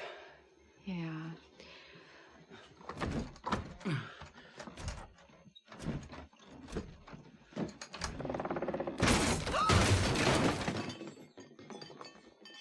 I'm so sorry. I, It's okay. Just leave it. no, I, I, Please, just go. Go. Let's talk about Helena and uh, and her portrayal of Jenny, shall we?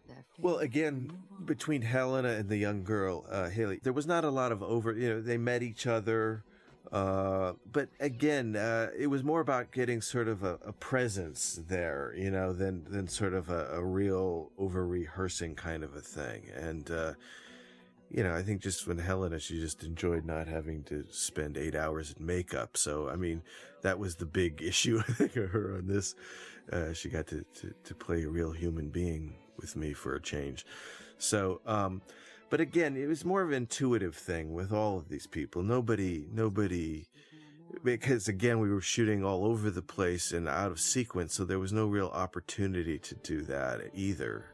So it was more of just kind of a spiritual kind of just visual connection.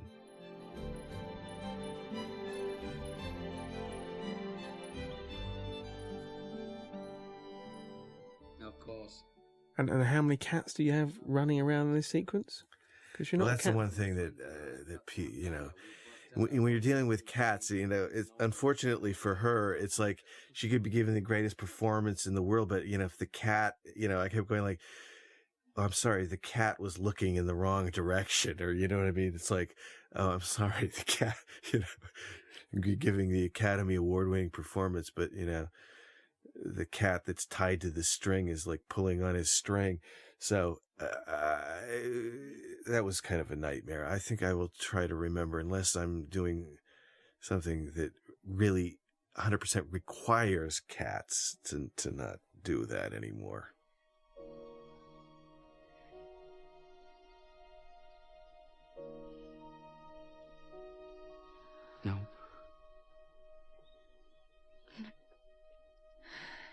Can you just talk about the finding the locations because you've you've got the town, you have the river, you have the swamp.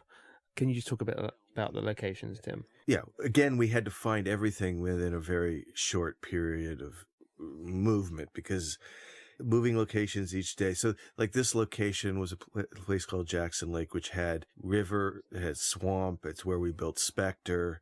It's where you know we did some of the uh, Girl in the River. You know, all of this stuff had to be.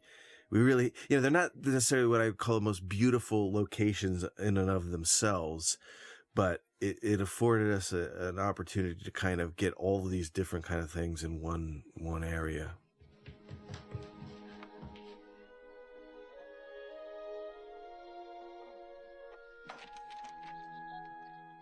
One thing when you uh, you work on a script is they say never have voiceover, never have narration, and in here um, you've got four different voices um, fitting in and out the story. Was was that difficult to do? I mean, it, you you seem to have, it seems to have worked very well for this particular movie. Well, yeah, I think the danger is is when you add it later. You know what I mean? So this was obviously so much a part of it that you know there was really no way around it. So it was there in the structure of the script and uh, of the story. So I think the danger is in is when you're doing it to try to fix something and try to take care of a certain kind of problem, which I think oftentimes you can tell when that's happening. And uh, so this, you know, just was trying to make it work because you knew it was always a part of it. As for the girl, the common belief is that she'd become a witch. Now, the end of the film um, is very, very emotional, and particularly for for, for men, um, you know, it's be, it's become a big crying film. Um, and I, I I think you said to me before that when you first cut the movie together, you were uncertain about whether it worked or not. That it was whether it was too emotional, it was too sentimental, or wasn't emotional enough. Um, can you just talk about that that process of how you you, you came to this kind of the final cut of the movie and and keeping the, the balance of the the sentiment right. Well, one of the things that I when I first read the script, since I didn't know the book or anything, I was coming into it cold, that sort of struck me about it was the fact that I didn't really know where it was going. It, it was a kind of film, it was a kind of thing that sort of snuck up on me, you know, and I, I liked that about it because it didn't follow a normal structure that way.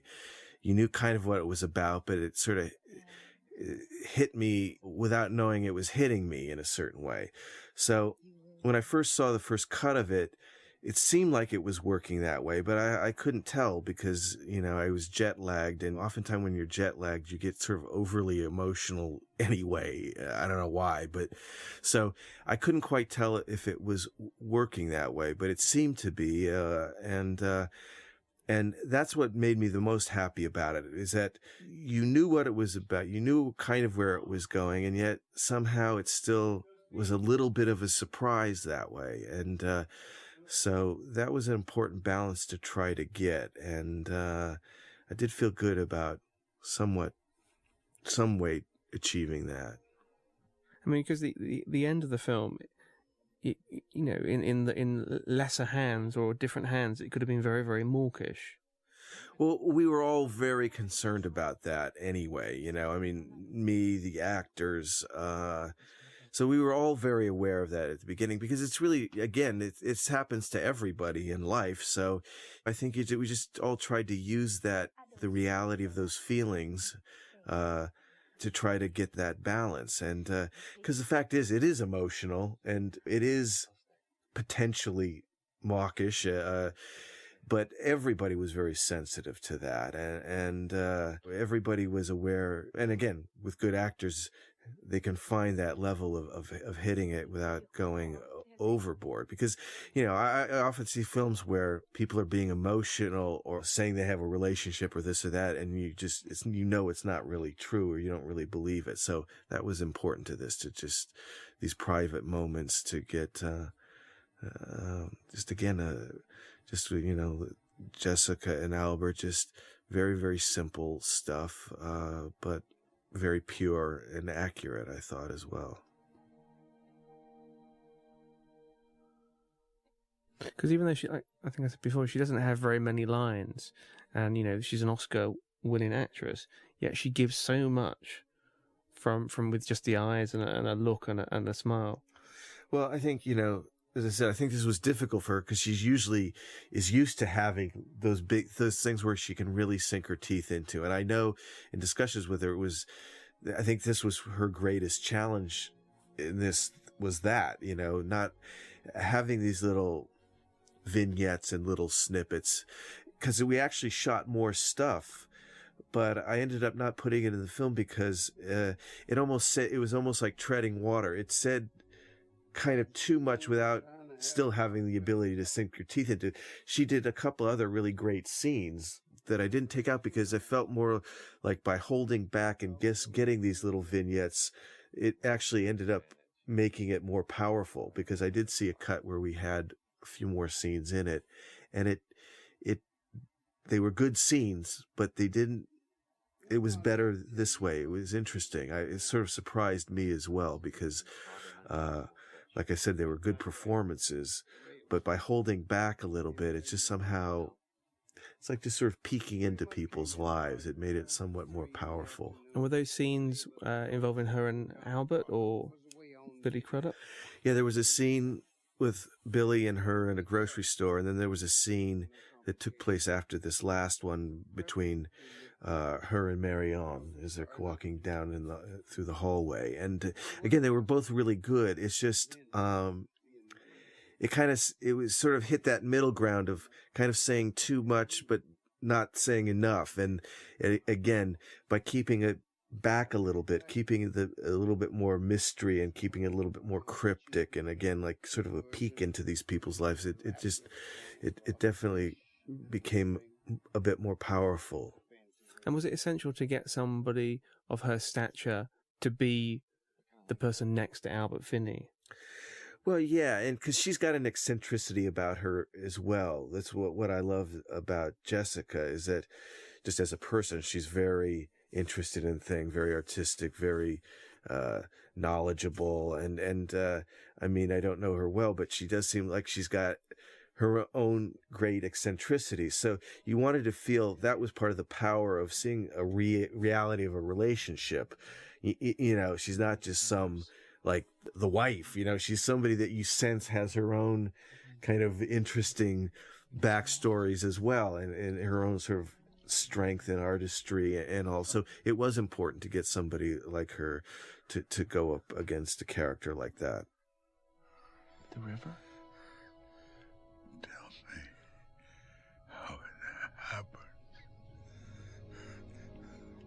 Given the personal nature of this story, was it a therapeutic experience? Was it cathartic for you in, in dealing with the relationship that you had with your father and, and the death of your parents? I think so. I think it was, uh, like I said, uh, these these are kind of subjects that are quite hard to put into words, even with a therapist. And so, to explore it this way is cathartic because you, you, get the time to kind of go through it and all. And uh, I mean, I try to treat any film that way as a catharsis because you're spending a, a year or two on it, and and it should be some kind of catharsis.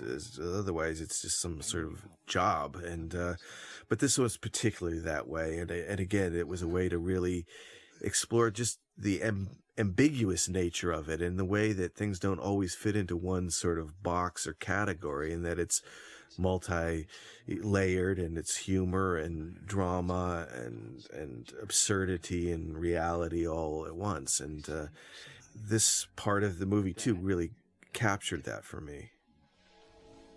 Dad. Let's get out of here. And I say, Dad, you're in no condition. Get that wheelchair. Hurry up, we haven't much time. Once we get off this floor, we're in the clear. And uh, we get in the wheelchair. And I mean, do you, do you feel that the movie has helped come to terms with what happened in in your personal life? Has it had that effect or, or not? Well, it's a strange book ending in a way because, you know, it started out with parents dying and then at the end of the film, you know, having a child. It's weird, you know, it sort of mirrors it, although it wasn't really planned that way. Uh, and, uh, life does have a strange way of imitating art and, uh, it, it, it, was interesting to me that way. So, uh, yeah, I think everything kind of, you know, you look for those mirrors because that's what helps you to kind of be able to talk to actors and be able to kind of talk about something that again you can't put into certain tonal uh, it's hard to describe these things to people so you it's best to, to try to feel them as much as you can now talk about this particular sequence and, and the cutting back and forth between the reality and, and and Billy's Starsky and Hutch style chase. Exactly, and he, his version of, of, of what happens, his story. Well, that was what was great about it because it, you know, it, I like the sort of again, that's what it's all about, the juxtaposition of it. And that's what I liked about the script. It was a good way of showing two people kind of finally connecting without it being like, dad, I love you, know, like that kind of a thing, like the, the, corny hug and I love you, dad kind of a deal. So this was a better way of expressing those things in a slightly left field, offhanded way, and yet still be accurate. and uh, as we get as we get close to the river,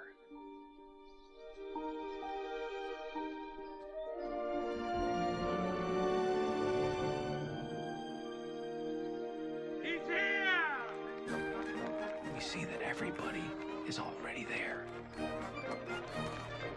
And how long do you shoot this sequence? Because getting everybody there on a couple of days, really. Everybody's freezing their ass off, you know.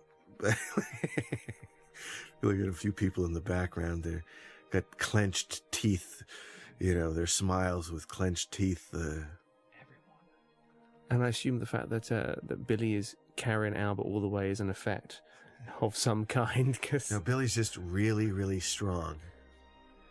He worked out for months to get into this. Yeah. And we filled Albert with helium, so the combination of the two we, was made it possible.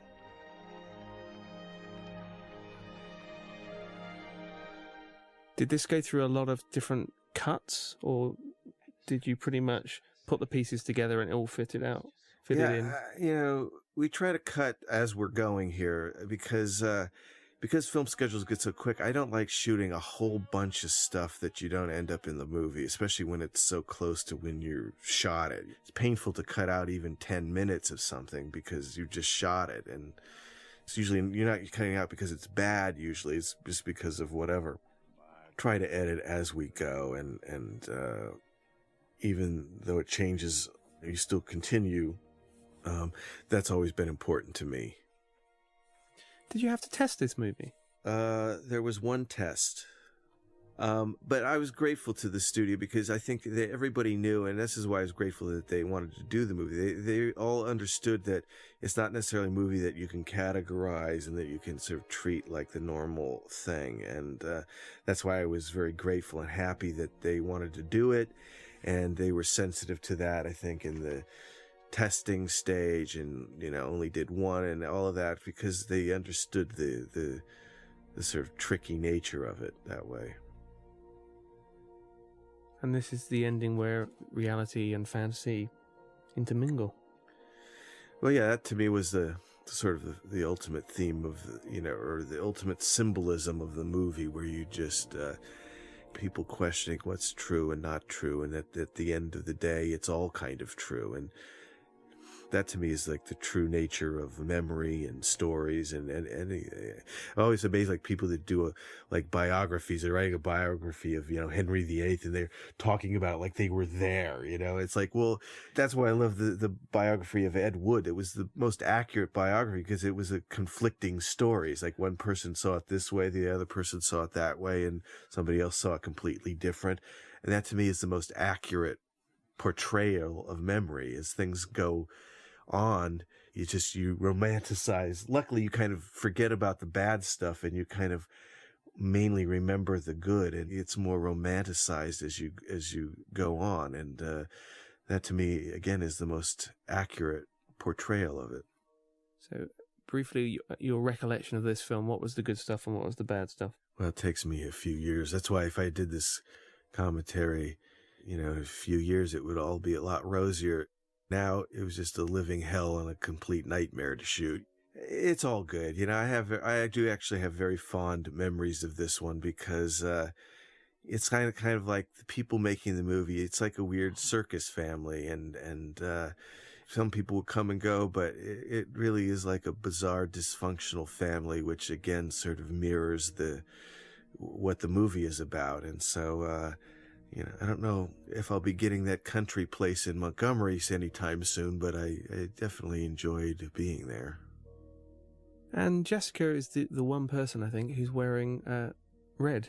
Everybody else is wearing black. Talk about the uh, the symbolism. Or... Well, again, I just uh, these are all just subtle things felt for showing, without being flashy about it, that that she's just a match for Ed Bloom, you know, uh, that, that he would have liked that and that he would have, wouldn't have wanted her dressed in black and, and that she's just an individual and she's got her own secrets and eccentricities and, uh, you know, like, like any couple that have a strong relationship.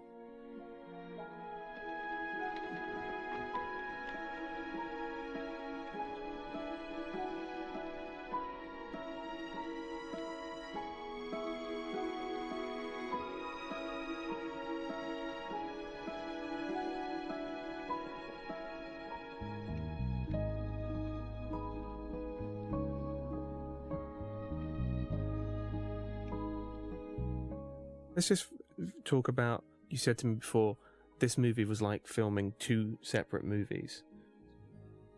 Well, it was like filming 20 separate movies in some ways. But I enjoyed that, you know, I, and shooting again, shooting those sort of quiet, emotional, bedridden scenes early, then kind of opened it up to kind of, uh, uh, and no, that isn't Bill Clinton there in the audience. So many people thought that there's a guy that looks like Bill Clinton in the uh, in the funeral, but uh, no, he wasn't there. but Benson is. It's nice to see.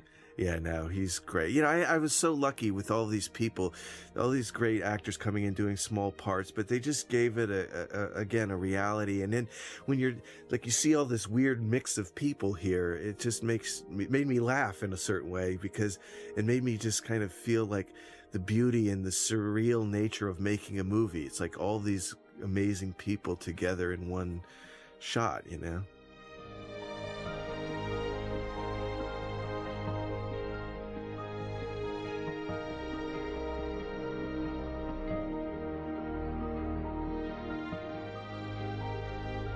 Have you ever heard a joke so many times you've forgotten why it's funny? And then you hear it again and suddenly it's new. You remember why you loved it in the first place. So he said he'll fight the giant who is 15 feet tall. No way. Dad, that's right, isn't it? Pretty much. See? So he was a giant. That was my father's final joke, I guess. A man tells his stories so many times that he becomes the stories. They live on after him. And in that way, he becomes immortal.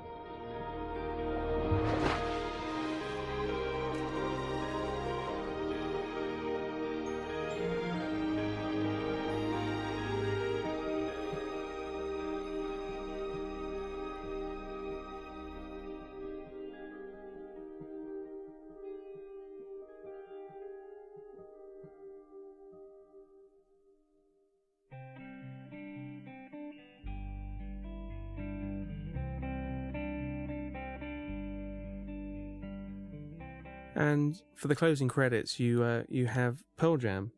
Yeah. Uh, sing a song. Uh, It's an unusual thing for you to do because you don't tend to rely on on on.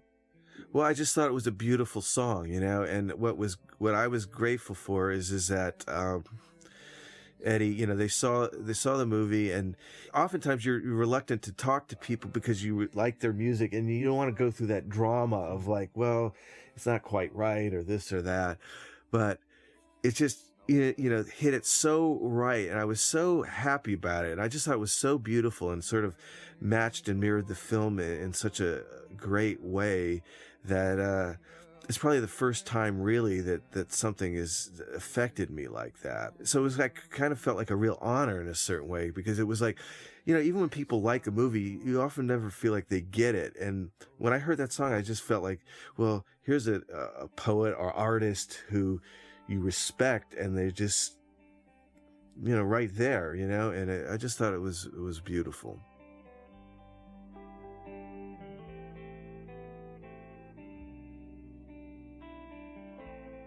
Much like the film. Well, and for those of you who are wondering what the the bad quality of my voice is, is that I have a bad cold. So don't adjust your television set. And uh, also, if you want to hear extra added cold like sounds on Channel 5, you can hear me coughing up phlegm and clearing my throat. Thank you.